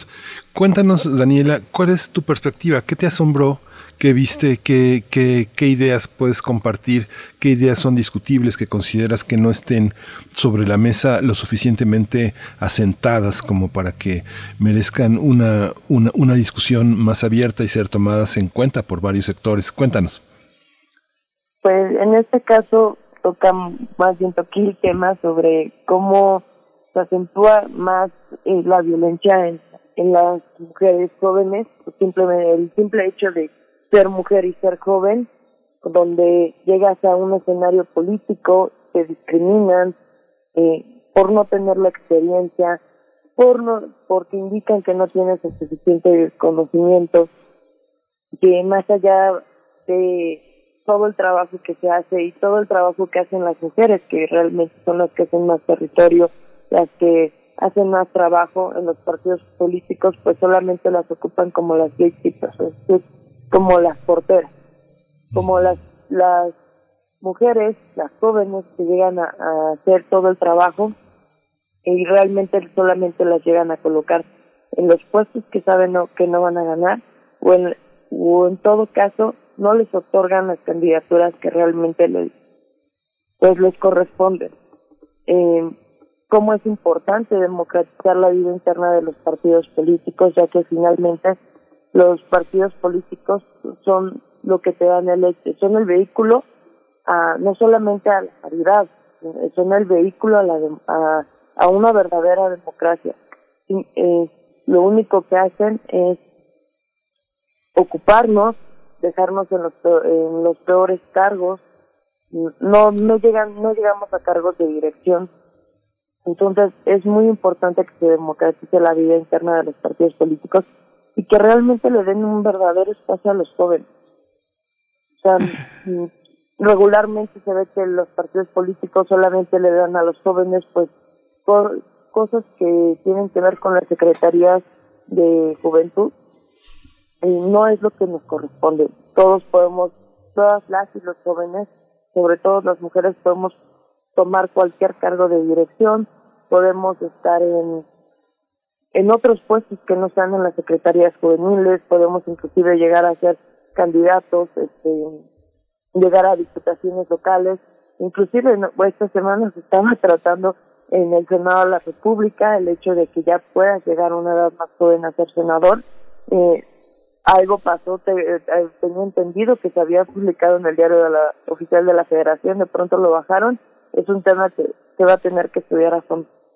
Uh-huh. Paola Zavala, bueno, te pregunto, luego de todas estas reflexiones eh, que se dieron y se han vertido en este foro del SECUT, pues ¿qué es, qué es ser mujer en México? En un país plural, multicultural, pluriétnico, inserto además eh, en una dinámica global. Para ti, Paola, después de escuchar a todas estas, las voces de todas estas mujeres en este foro y en tantos otros que se han eh, pues impulsado para visibilizar la problemática de las mujeres, ¿qué es ser mujer en México, Paola Zavala? Bueno, esa, esa es una respuesta como como mujeres somos, ¿no? O sea, tantas mujeres como somos podrían dar una respuesta distinta, y justo lo que el, el foro quiso hacer es abrir a las más posibles esta conversación desde distintas de distintas perspectivas. Yo yo veo, yo oigo a a mujeres, eh, creo que ser mujer en México ahora es ser rebelde, o sea, en general, es decir, basta a las condiciones estructurales en las que hemos vivido, es reconocer el trabajo que generaciones anteriores han trabajado por los derechos de todas y todas, desde el voto, desde las libertades sexuales, desde abrir espacios en, en, en el poder, ¿no? Y a mí me llamó mucho la atención, por ejemplo, lo que dijo la diputada Marta Tagle, que decía, bueno, ahora lo que necesitamos es mujeres con poder en el poder, ¿no? Porque ahora el siguiente reto, o sea, vamos como subiendo escalones en este en esta escalera de la equidad, pero pues ahora lo que tenemos es ya hay mujeres eh, dentro de, de, de las legislaturas, dentro de los gobiernos, dentro de las direcciones, tal vez de algunas empresas, etcétera, pero las cosas estructurales todavía no no no no les generan a ellas poder, ¿no? Los lo que ella comentaba, el tema los temas económicos, ¿no? Los financieros siguen estando en nombres de, de en manos de hombres. Lo que vimos ahora en la marcha de la Ciudad de México, ¿no? Que estamos viendo que había policías hombres dando las instrucciones atrás de las policías mujeres, ¿no? Esa me parece que es una de las de las imágenes más claras de nuestro de nuestros momentos. A lo mejor ya estamos en el primer frente en muchos lados, pero seguimos teniendo a los hombres atrás. Entonces yo veo pues mucho activismo, veo mucho análisis, veo mujeres eh, que quieren que quieren cambiar eh, su presente, ¿no? O sea, no no dejarle a las nuevas generaciones, sino ahorita en nuestra vida. Queremos cambiar nuestra nuestra realidad, y eso es la constante que veo en todas pues en todas las ponentes que tuvimos y, y en todas las mujeres con las que a mí afortunadamente me toca convivir. Eso no quiere decir que no haya mujeres que están todavía eh, en situaciones de mucha opresión, de mucha exclusión, que todavía no pueden a lo mejor tomar esta voz, pero creo que es algo que va, va a llegar en, en muy próximos años. Uh-huh. Daniela Castel, pues esa es la pregunta, las mujeres en el poder, esa pregunta para ti, eh, ¿qué avances y qué rezagos podemos anotar al, al punto del día de hoy, llegado este eh, dos mil veintiuno, pues cómo se ve además en un año electoral? Pues mira, eh, aunado a lo que dice Paola Zavala, creo que es muy importante que realmente las mujeres que lleguemos a los cargos, pues realmente formemos parte de la toma de decisiones. Que dice que esta legislatura es la legislatura de la paridad de género, si bien es cierto que ya se cumplen cuotas, en este caso eh, en el Poder Legislativo vemos que ya la mitad forman mujeres y hombres, en caso de Cámara de Diputados es el cuarenta y ocho por ciento, y en caso de el Senado de la República es el cuarenta y nueve por ciento, pero yo creo que la pregunta ahorita sería, ¿realmente hay una paridad efectiva? Porque una cosa es que se cumplan cuotas, pero si bien es cierto, la mayoría de las veces, si no es que siempre, hay un hombre tomando las decisiones por nosotras.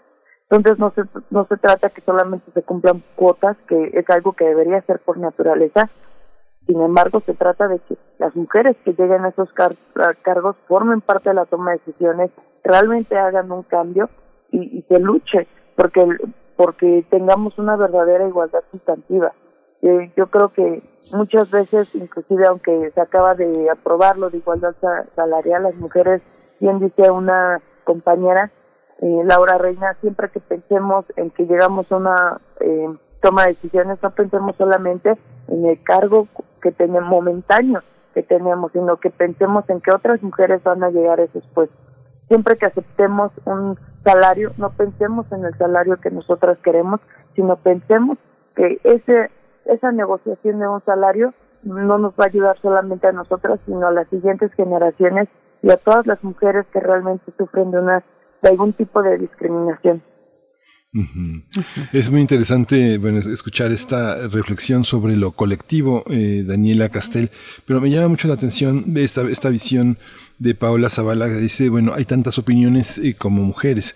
Esta, esta especificidad de la subjetividad y de la individualidad, pero también de problemáticas muy específicas, nos lleva a pensar que la situación de la mujer pareciera ser como algo demasiado general, cuando pensamos que en el gabinete, por ejemplo, del gobierno federal, hay muchas mujeres, eh, muchas mujeres que vienen de trincheras políticas importantes. La interlocución que ha tenido la secretaria de Gobernación con el movimiento feminista, los aplausos que recibió la, la directora del gobierno federal del Instituto de la Mujer. ¿Qué se ha hecho? ¿Qué está pendiente? ¿Hay que reconocer cosas o este o simplemente ver demasiado general un problema que Que, que, que polariza tanto, la, este, sobre todo esta polarización con el gobierno federal que es acusado de, este, de no escuchar a las mujeres? ¿Qué es lo que no escucha el gobierno federal y qué es lo que sí escucha, Paola Zavala? Bueno, me parece muy, muy importante, claro que creo que hay cosas que destacar. Eh, me parece muy importante, primero, que es la primera legislatura en la que hay paridad de género, como lo comentaba Dani. Eso no es un tema que tenga que ver con pues con el gobierno federal, sino con, con, con las legislaciones de, de paridad que se hicieron previas. Lo que sí hay que reconocer muy claramente es que es el primer gobierno que tiene una paridad en el gabinete. O sea, esto es que la mayor, o sea, que la, que la hay tantas secretarias como secretarios en, en el gabinete. Y eso pues es de reconocerse y esperamos que ellas justamente pues abran espacio a otras y, y empiecen a, a, a incluir esta perspectiva Eh, de género en las decisiones de, del gobierno. Por ejemplo, nos, nos parece, bueno, me parece muy delicado el tema de, de las guarderías, ¿no? O sea, todo lo que se hablaba en el eh, ser mujer eh, en el día a día y dar el dinero directo, ¿no? A, a los abuelos, ¿no? A las abuelas, eh, cómo eso puede afectar a una mujer que decide ser una mujer trabajadora y cómo siempre al final pensamos que alguien más en la familia, ¿no? Que te, ¿qué tal que no te llevas bien con tu mamá o con tu suegra o que no tienes? ¿Qué vas a hacer? ¿Quién te va a cuidar a tu hijo? ¿Quién se va a quedar? La mujer o el hombre a cuidar al hijo, ¿no? ¿Qué tal que no tienes pareja? ¿Qué tal que no tienes familia? ¿O que no le quieres pedir eso a tu mamá o a tu papá? ¿O que no están en las condiciones de ofrecerte esa ayuda? Al final es algo que va a recaer en, la, en las mamás que no van a poder trabajar, ¿no? Y todas sabemos que todas las mujeres que, que no tenemos ingreso, pues vivimos eh, más sometidas, ¿no? A, a, a que sean los hombres quienes nos den el dinero y eso genera un, una serie de violencias y desigualdades sociales, ¿no? Eso es por, por nombrar un, un ejemplo, pero desde luego también el tema de violencia, de violencia sexual, acoso y abuso, pues hemos, hemos visto como una negativa del gobierno a nivel federal, concretamente el presidente de la República, a no querer ver, a no querer oír lo que le estamos, lo que le estamos diciendo desde las calles, ¿no? Que es, oiga, aquí hay un problema grave. Las fiscalías, por ejemplo, las fiscalías que atienden los temas de feminicidio tienen muy pocos recursos para actuar, eh, no están capacitados, bueno, ni computadoras tienen, ¿no? Eh, digo, a nivel federal y también a nivel local, no hay una política, no hay una señal del gobierno que diga que la, el acoso y la violencia laboral se van a acabar. Y a mí en particular, que yo soy antipunitivista, me impresiona cómo nos dicen que solo la cárcel, ¿no? En el caso concretamente del, del candidato a gobernador de Guerrero, Félix Salgado Macedonio, solo solo que haya un orden de aprehensión en su contra les vamos a creer a ustedes, cuando en México hay un noventa y ocho por ciento de impunidad, cuando un montón de, de averiguaciones previas no acaban en sentencias condenatorias, cuando el delito de violación y acoso son delitos muy difíciles de probar penalmente, ¿no? Solo, solo cierran la puerta que solo la vía penal, además cuando el señor tiene fuero. Muchas cosas así estructurales que no permiten que las mujeres frenemos estos estas conductas de otra manera, que no sea por medio del castigo, sino, por ejemplo, si hubiera la señal política de, oigan, pues, les creemos a ustedes y en lo que hay una un, un proceso penal que diga si esta persona es culpable o inocente, pues que la enfrente, mientras ponemos a otra persona como candidata, candidato. Y eso es eso es el fondo de, de, del tema con Félix Salgado Macedonio, que, que representa muchas cosas y que se juntó con este ocho de marzo, pero es una lucha que ha venido antes de Andrés Manuel y después de Andrés Manuel y seguirá, ¿no? Entonces, Eh, pues creo que eso es lo que el presidente no no ha, no ha no ha querido ver y bueno pues sí sí me parece importante que haya pues esta paridad en el gabinete y esperaríamos de, de las mujeres que ya llegaron, que son la primera generación de mujeres que lograron eso también por la lucha de muchas atrás, pues que empiecen a, a, a hacer incidencia en los temas que, que que nos importan en cuanto en cuanto a género.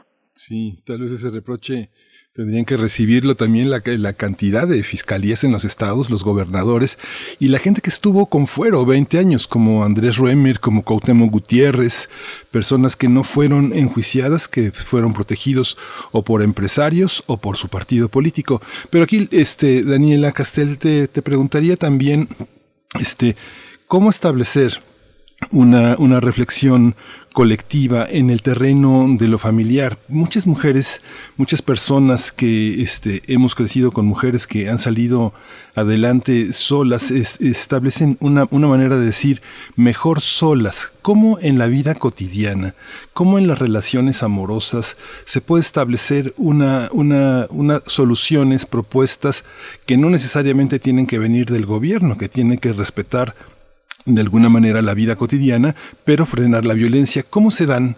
¿Cómo se da? Es, ¿Cómo es este problema que hoy enfrentan las mujeres en el terreno de las relaciones personales, de las relaciones íntimas, familiares, eh, parentales?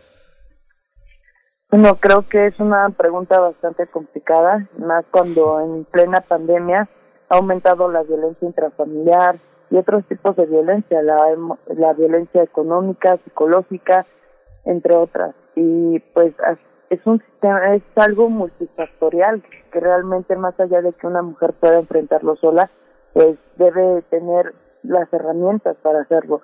Es decir, si una mujer sufre violencia, pues debe poder asistir a un refugio, debe poder levantar una denuncia y que se dé continuidad, cosa que realmente no sucede. ¿Por qué? Porque en plena pandemia el gobierno recortó el presupuesto para combatir la violencia contra las mujeres, ¿no? El hecho de que tampoco hay los suficientes centros de atención para recibir eh, para recibir atención psicológica.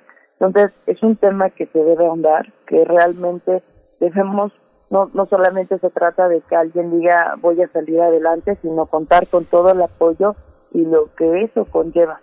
Uh-huh. Eh, son hay muchas cuestiones que son sistemáticas y estructurales que es muy difícil de combatir. Digo, crecimos bajo un sistema patriarcal donde inclusive todo este tipo de conductas han sido normalizadas y las y provoca cierto tipo de sesgo.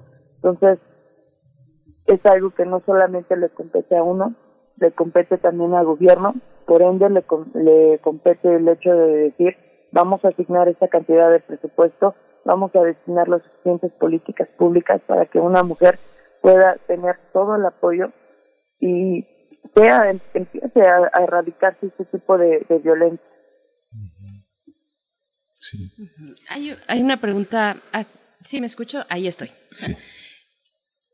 Una pregunta de la audiencia que me gustaría poner para las dos, para ustedes dos, una, una reflexión, porque nos dicen por aquí, pues, nombres de mujeres con gran poder que me vienen a la cabeza y nos da una lista, ¿no? Elba Ester Gordillo, Laida Sansores, Dulce María Sauri, Beatriz Paredes, Claudia Sheinbaum, y dice, cierra el comentario diciendo, creo que las voces que escucho se autovictimizan.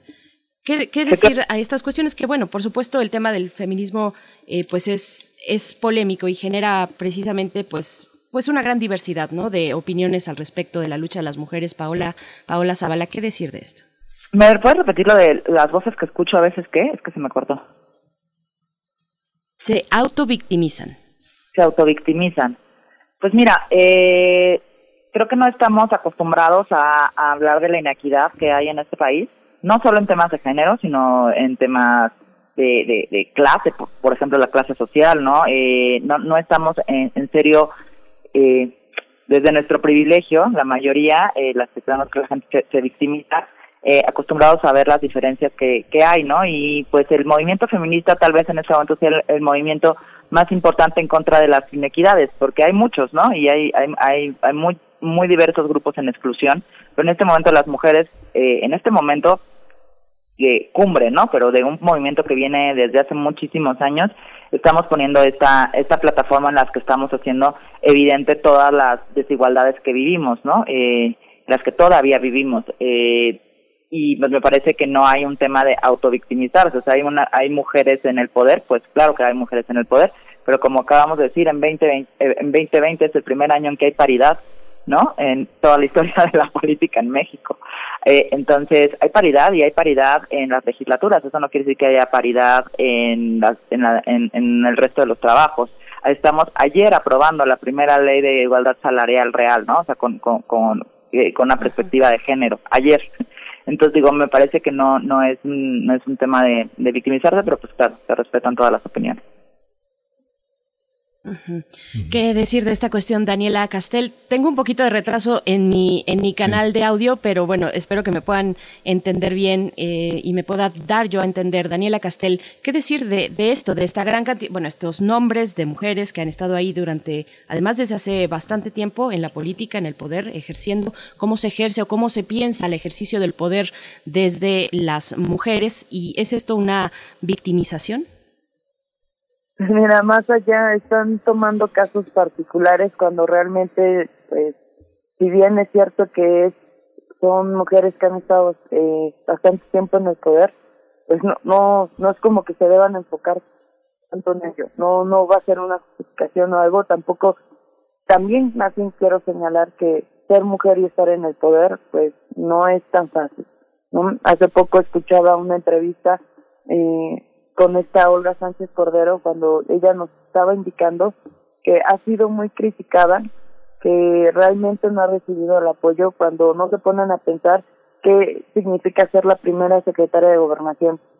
Y comentaba que inclusive en, en el gabinete no la invitaban a las juntas, no la tomaban en cuenta, y que también la señalaban y la hacían responsable por los trabajos, por los por los trabajos o las acciones de otros hombres, y eso también es otro tipo de violencia, ¿no? El hecho de nosotros responsabilizar a una mujer por los actos que comete o, otro hombre, o en vez de tomar su trabajo en cuenta, simplemente hacerlo a un lado y señalar todos ese tipo de, de actos que no, ella no la representan. Realmente yo me, pues, al escucharla me puse a pensar y a reflexionar, porque para, para bien o para mal, sí he sido una persona que ha criticado constantemente el, el trabajo, pero nunca me puse a pensar que realmente lo estaba atacando por el, el trabajo de, de otros hombres. Entonces, es algo que eh, invito a que todas reflexionemos, porque eh, no son las únicas mujeres, están llegando otras, hay personas que han hecho un excelente trabajo, así como hay otras personas que realmente, aún más bien otras mujeres que realmente las han ocupado, no han formado parte de la toma de decisiones.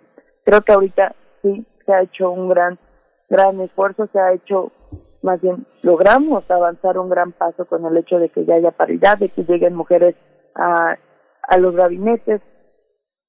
Ahora debemos pensar qué es lo que sigue, que es que realmente las mujeres que lleguen a la toma de decisiones, pues cumplan con una, que sea una paridad efectiva, que se involucren en el trabajo. Pero el hecho de nosotros solamente enfocarnos en, no, no sé, creo que pusieron cinco o seis mujeres, y dejar atrás todo el gran esfuerzo, trabajo que lleva el haber llegado hasta aquí, sí estamos muy mal. Entonces, empecemos a tejer redes de contacto, empecemos a aplaudir el trabajo que han hecho todas estas mujeres y todas las que están en la toma de decisiones, y veamos cómo le podemos abrir espacios a más mujeres. En este en este terreno hoy, en el caso de la de la de la, de la vida uni, universitaria, con todos los protocolos de atención que hemos visto a tantos profesores eh, ser removidos de sus puestos por decir tantas eh, tantas cosas verdaderamente, pues, violentas, insultantes. ¿Cómo contrasta la política, la intención de las universidades con los protocolos que se tienen en los ámbitos jurídicos de, de castigo, en los ámbitos punitivos, la aplicación del Código Penal, la, la, el levantamiento de denuncias, la confrontación con los, con los victimarios, eh, con los verdugos, con toda esta dificultad que consiste, eh, que, que están en muchas mujeres de, de, de enfrentar, de enfrentar públicamente, en el caso de muchas madres, las violencias que han enfrentado sus hijas, la muerte, la desaparición? ¿Cómo, cómo tenemos, cómo son esos contrastes hoy? ¿Cuál es su, su diagnóstico? El mundo de las universidades, el mundo de las empresas, el mundo de la ley, de la aplicación de la ley. ¿Qué contrastes, qué distancias, qué desafíos hay este hoy, Paola Zavala? Miren, yo, yo creo que estamos cambi- estamos viviendo un cambio de, de, de época en uh-huh. cómo nos relacionamos los hombres con las mujeres. Eh, y este cambio se da justo a los lugares que hemos ido ocupando, y es como irreversible. Y creo que es muy importante que nos demos cuenta de eso, ¿no? O sea, y creo que los primeros que se han, se han empezado ya a dar cuenta de eso son las universidades. Eh, los protocolos que existen, ¿no? No, no solo, no solo en la UNAM, sino en realidad todas las universidades. La respuesta que, que, que hubo ayer, ¿no? Este, por parte de esta universidad privada respecto a su profesor, uh-huh. eh, inmediata, ¿no? Me, me, me, antes hubiera sido a lo mucho un escándalo, ¿no? Entonces, eh, a lo, antes me refiero a hace cuatro años. Entonces, sí. esto, esto está avanzando de manera, de manera acelerada. Eso me parece muy, muy importante. Las formas de lucha de esta generación son distintas a las formas de lucha de la anterior, y la anterior fue distinta a la forma de lucha de las generaciones anteriores, ¿no? Eh, las primeras mujeres feministas tomaron las calles y salieron a exigir el voto. Las siguientes eh, eh, generaciones de mujeres fueron más, más institucionales, formaron organizaciones de la sociedad civil y avanzaron en una agenda de derechos bastante transversal. Y esta es una es una es una generación que está que está en, en una posición eh, radical de no seguir esperando más para que estos cambios en en materia de violencia, sobre todo de acoso, Eh, sigan en contra de nosotras. Me parece que eso es como muy claro, y que están paradas ya sobre una historia que, que estamos paradas sobre una historia que construyeron las que vinieron las que vinieron atrás, y que y que como tú dices eh, afecta a todos los niveles en los que las mujeres estamos. Por ejemplo, pienso en las mujeres que trabajan, que históricamente pues han estado trabajando la tierra, pero nunca están sus tierras a, su, a, a, a nombre de una mujer, ¿no? Las tierras, por ejemplo, en México, las mujeres campesinas siempre están a nombre de los hombres, ¿no? Y ese es un tema que también tenemos que ver en, en toda la estructura de, de desigualdad social que hay. Las mujeres adultas mayores, por ejemplo, ¿no? ¿Cuáles son las diferencias entre las mujeres y los hombres en, en razón de género? Las mujeres adultas viven mucho más que los hombres, ¿no? Muchas de ellas son viudas. ¿En qué condiciones quedan? O sea, como empezar a pensar eh, todos estos eh, estas eh, diferencias, ¿no? Entre las mujeres. Y también el tema del feminismo, pues hay muchos feminismos, ¿no? Eh, y a mí me gusta el incluyente, ¿no? En el que nos oímos, en el que nos oímos todas, nos aceptamos diversas y con y con diferentes puntos de vista. El mío en particular es que es que eh, pues todo lo que hablabas de las fiscalías y todo eso, deberíamos estar eh, buscando que los que los delitos más graves, los los feminicidios, las violaciones, en efecto sean sean castigadas para que no se repitan. Pero también hay otras cosas que hemos copiado desde mi punto de vista del patriarcado. Y, y digo patriarcado pues porque las leyes, sí. el Estado, pues fueron fundadas por hombres y a ellos se les ocurrió que era delito, y nosotras estamos de alguna manera eh, haciendo el mismo camino que ellos hicieron, queriendo penar todo y pensando que, que, que, que el castigo es la salida. Yo no comparto eso, no co- no comparto que la violencia política de género deba ser un delito, por ejemplo, ¿no? Creo que debe de haber otras maneras de, de evitar que esto suceda, ¿no? Eh, otras maneras, eh, otros otros mecanismos para para frenar que esto suceda, como por ejemplo en algún momento fueron las cuotas, ¿no? Entonces creo que hay muchas discusiones todavía todavía por dar dentro de los feminismos, que habrá muchas visiones distintas, pero en algo sí me queda claro que, que es como el punto eh, nodal en este momento de los feminismos, y es alto a la violencia, ¿no? Eh, eh, contra nuestros cuerpos, particularmente, que estamos viviendo. Sí, hay una parte también, Daniela, que es eh, muy muy importante reflexionar, porque eh, ahora que Paola eh, menciona lo, lo reciente que han sido muchos muchos cambios y muchas protestas, uno piensa la ley eh, general que protege a las niñas, los niños y los adolescentes, y uno se da cuenta, no es necesario este saber mucho para entender que nacer niña es verdaderamente un contratiempo en muchos, en muchas partes, no solo de México, sino del mundo. Ser niña es un contratiempo que se paga a veces muy caro. ¿Cómo, cómo proteger a, a los propios niños de sus padres, de la violencia que este espíritu patriarcal habita a muchas madres, con sus miedos, con sus, eh, con sus prejuicios, con, con sus fobias?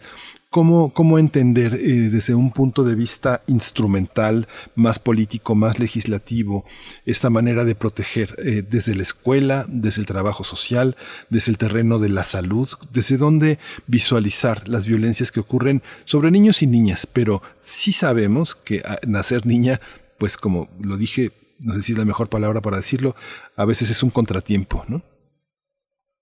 Pues creo que es muy importante lo que mencionas, y por principio de cuenta, pues tener acceso a los derechos. O sea, es muy diferente que pues existan otros derechos plasmados en leyes, pero pues, ahora la, la pregunta que se deben hacer es cuántas cuántas niñas, y bueno, en este caso niñas y niños, especificándonos en, en más bien enfocándonos en mujeres, pues tienen acceso a sus derechos. ¿no? Eh, realmente muchas, muchas niñas ni siquiera tienen acceso a la educación, tienen un centro de salud cercano, y es ahí donde las los legisladores se deben enfocar en darle a, es, a estas niñas lo, los accesos a, a sus derechos, que a lo mejor si pueden estar sufriendo violencia en sus familias, pues ni siquiera tienen acceso a una escuela donde puedan llegar a pedir ese tipo de atención, o donde en este caso los docentes se puedan percatar que si están siendo violentas, agredidas eh, sexualmente, pues ni siquiera hay un centro de salud donde las puedan revisar y se puedan percatar de ello.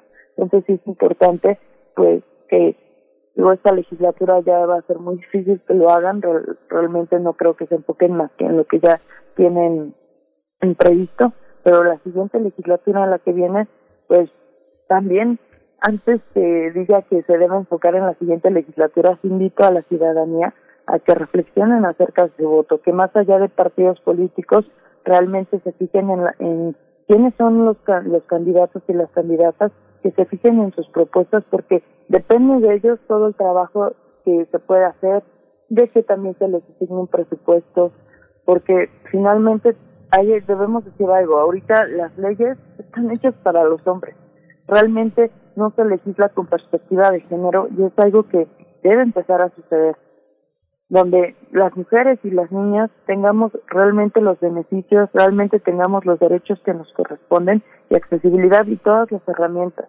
Entonces, es un tema sumamente difícil que se debe tratar, pero esto va a, para que esto se cumpla, debemos elegir bien a nuestros legisladores.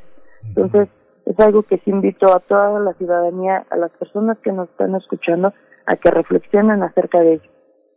Uh-huh. Ya nos vamos acercando al cierre de esta charla con Paola Zavala y Daniela Castel. Eh, una reflexión final les pediría, pero también un comentario sobre lo que ya apuntabas, Paola Zavala, sobre, yo te lo plantearía así, el efecto que tiene la radicalización, el efecto social, digamos, discursivo en medios de comunicación, eh, que en medios de comunicación hay muchos y variados, los masivos y también los autogestivos, pero ¿qué efecto tiene la radicalización de algunas colectivas Eh, sobre, sobre esta lucha? Y no me refiero únicamente a la acción directa, ¿no? Lo que podemos ver en las marchas de México y de muchos otros países en América Latina, que, que es una característica que empieza a tomar una fuerza importante. Eh, algunas dicen, bueno, a, eh, después de, de este hartazgo, de esta rabia, es muy interesante escuchar eh, en esta marcha pasada en Ciudad de México hay un video o algunos videos que están donde están eh, chicas que al parecer son del bloque del bloque negro o de estas colectivas de acción directa, donde están con el megáfono en mano hablando de sus casos directamente de violación y de violación sexual desde muy pequeñas, cinco años, el hermano, el abuelo, el papá, en repetidas ocasiones durante muchos años de su vida hasta que pudieron independizarse. Están ahí estas chicas dando este te- testimonio, y después también a algunas las vemos pues dando dando ahí el cuerpo también frente a pues la expresión, digamos, más contundente del Estado, que es la policía, donde además hay que decir había hombres y mujeres, no solamente mujeres sino también hombres, ahí están los videos y la evidencia, pero qué decir no solo de la acción directa sino también de las colectivas separatistas, esto que genera como una incomodidad, incomodidad o distancia frente al movimiento feminista por parte de la población. Paola Zavala. Ay, me, me parece que lo pusiste lo pusiste increíble, Berenice, porque es la primera vez que oigo que lo plantean desde ahí. Eh, justo de qué, de qué historias vienen estas chicas, qué es lo que le quieren decir al Estado y cómo se lo quieren decir al Estado. Podemos estar de acuerdo o no, pero al final eh, creo que toda la discusión se ha llevado a justo de si se vale o no se vale rayar monumentos, ¿no? O sea, y ahí entonces ya se acabó la el tema de fondo, que es justamente el el que tú planteas, ¿no? Y las y como yo comentaba hace ratito, pues hay muchas hay muchas visiones en en el feminismo, como historias hay de vida y de violencia y de eh, eh, en nuestra en nuestra historia personal, ¿no?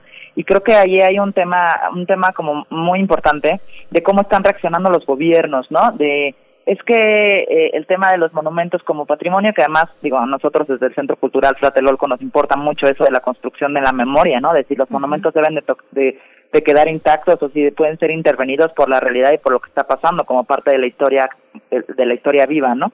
Pero bueno, eso es como otro gran debate que podamos dar después, pero me, me parece como como como muy interesante como como el tema del muro, por ejemplo, y cómo se intervino desde, desde parte del activismo y el feminismo, me parece me parece interesantísimo de, de analizar, pero también me parece muy importante que hubo un muro en vez de una mesa, ¿no?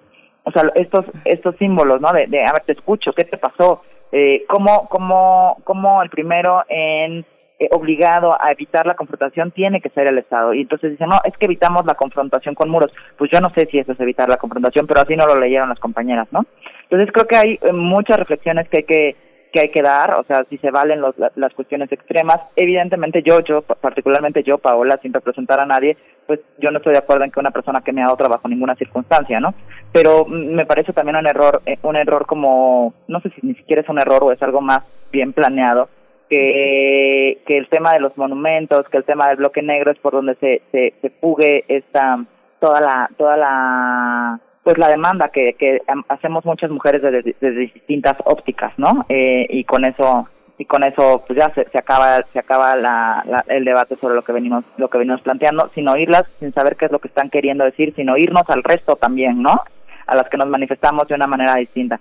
Entonces eso me parece muy importante. Me gustaría también cerrar eh, en el hemos abordado mucho el tema de lo político y me gustaría mucho también eh, decir al auditorio que en el En, eh, en este conversatorio también nos, nos intentamos adentrarnos a lo íntimo, ¿no? A, a cuáles son nuestras responsabilidades como padres y madres de formar nuevas generaciones con una perspectiva distinta. Eh, lo que dije, ¿no? ¿Qué pasa con los adultos mayores? ¿Qué pasa con los temas del cuidado? ¿Qué pasa en nuestro hogar? ¿Cómo po- podemos cambiar nuestras realidades desde lo personal, ¿no? Porque lo personal es político, como decimos las, las feministas. Entonces, yo de verdad los invito eh, a ver las... las Las, las conferencias están en nuestra página de, de Facebook y las vamos a hacer también Instagram Stories, estamos en eso para que se puedan compartir, para que las puedan ver. Hay, hay muchas reflexiones súper interesantes desde distintos puntos de, de vista, con mucha diversidad, y pues finalmente agradecer eh, eh, por mi parte y por parte del Centro Cultural Tlatelolco a las organizaciones que, eh, que se subieron, a las ponentes que estuvieron con nosotras y desde luego a todo el equipo de trabajo del Centro Cultural Tlatelolco que hizo posible estos cinco días de, de foros. Por supuesto. Bueno, un último comentario de cierre en un minuto, Daniela Castel, que tenemos por delante sobre esta cuestión, la radicalización o sobre lo que tú quieras, con lo que quieras cerrar. Invitarlos, más allá de una opinión mía, invitarlos a escuchar y a ver estos foros donde escuchan diversas mujeres muy, muy plurales, pues cuál es su opinión, para que las personas reflexionen con base en las palabras que están escuchando.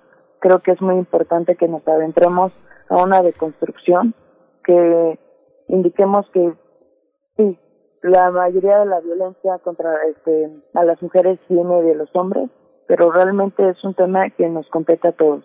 Es decir, el estar conscientes que también entre mujeres cometemos algunos tipos de violencia, que es normal porque crecimos en un sistema que no es normal. Crecimos en un sistema patriarcal, pero debemos empezar a desnormalizar este tipo de conducta, que es una lucha que nos, en la cual estamos involucrados todas.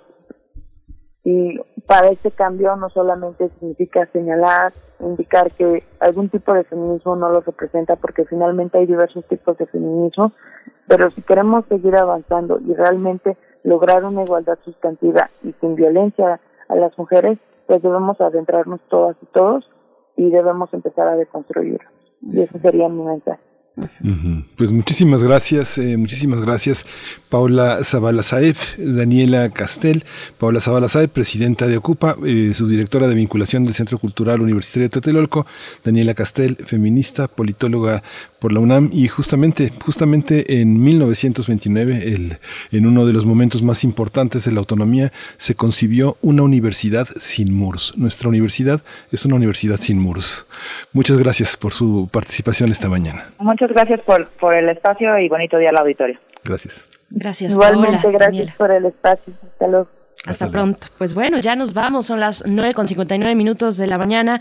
Eh, el feminismo es tan amplio que no representa a todas. Un feminismo claro. No representa a todas. Hay una gran diversidad de feminismos. Bueno, con esto nos vamos cerrando la semana, de una semana de esta temática, pero que ojalá se extienda en muchos otros ámbitos. Esta semana por el ocho de marzo, pero bueno, es un eh, es, está ahí la, la, la lucha feminista, pues guiando una buena parte de la agenda pública y política en el mundo entero.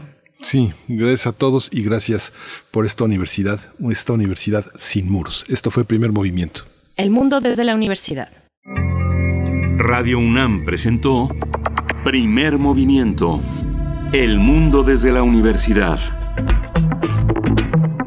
Con Berenice Camacho y Miguel Ángel Quemain en la conducción, Frida Saldívar y Violeta Berber, producción, Antonio Quijano y Patricia Zavala, noticias, Miriam Trejo y Rodrigo Mota, coordinadores de invitados, Tamara Quirós, redes sociales, Arturo González y Socorro Montes, operación técnica, locución, Tessa Uribe y Juan Stack.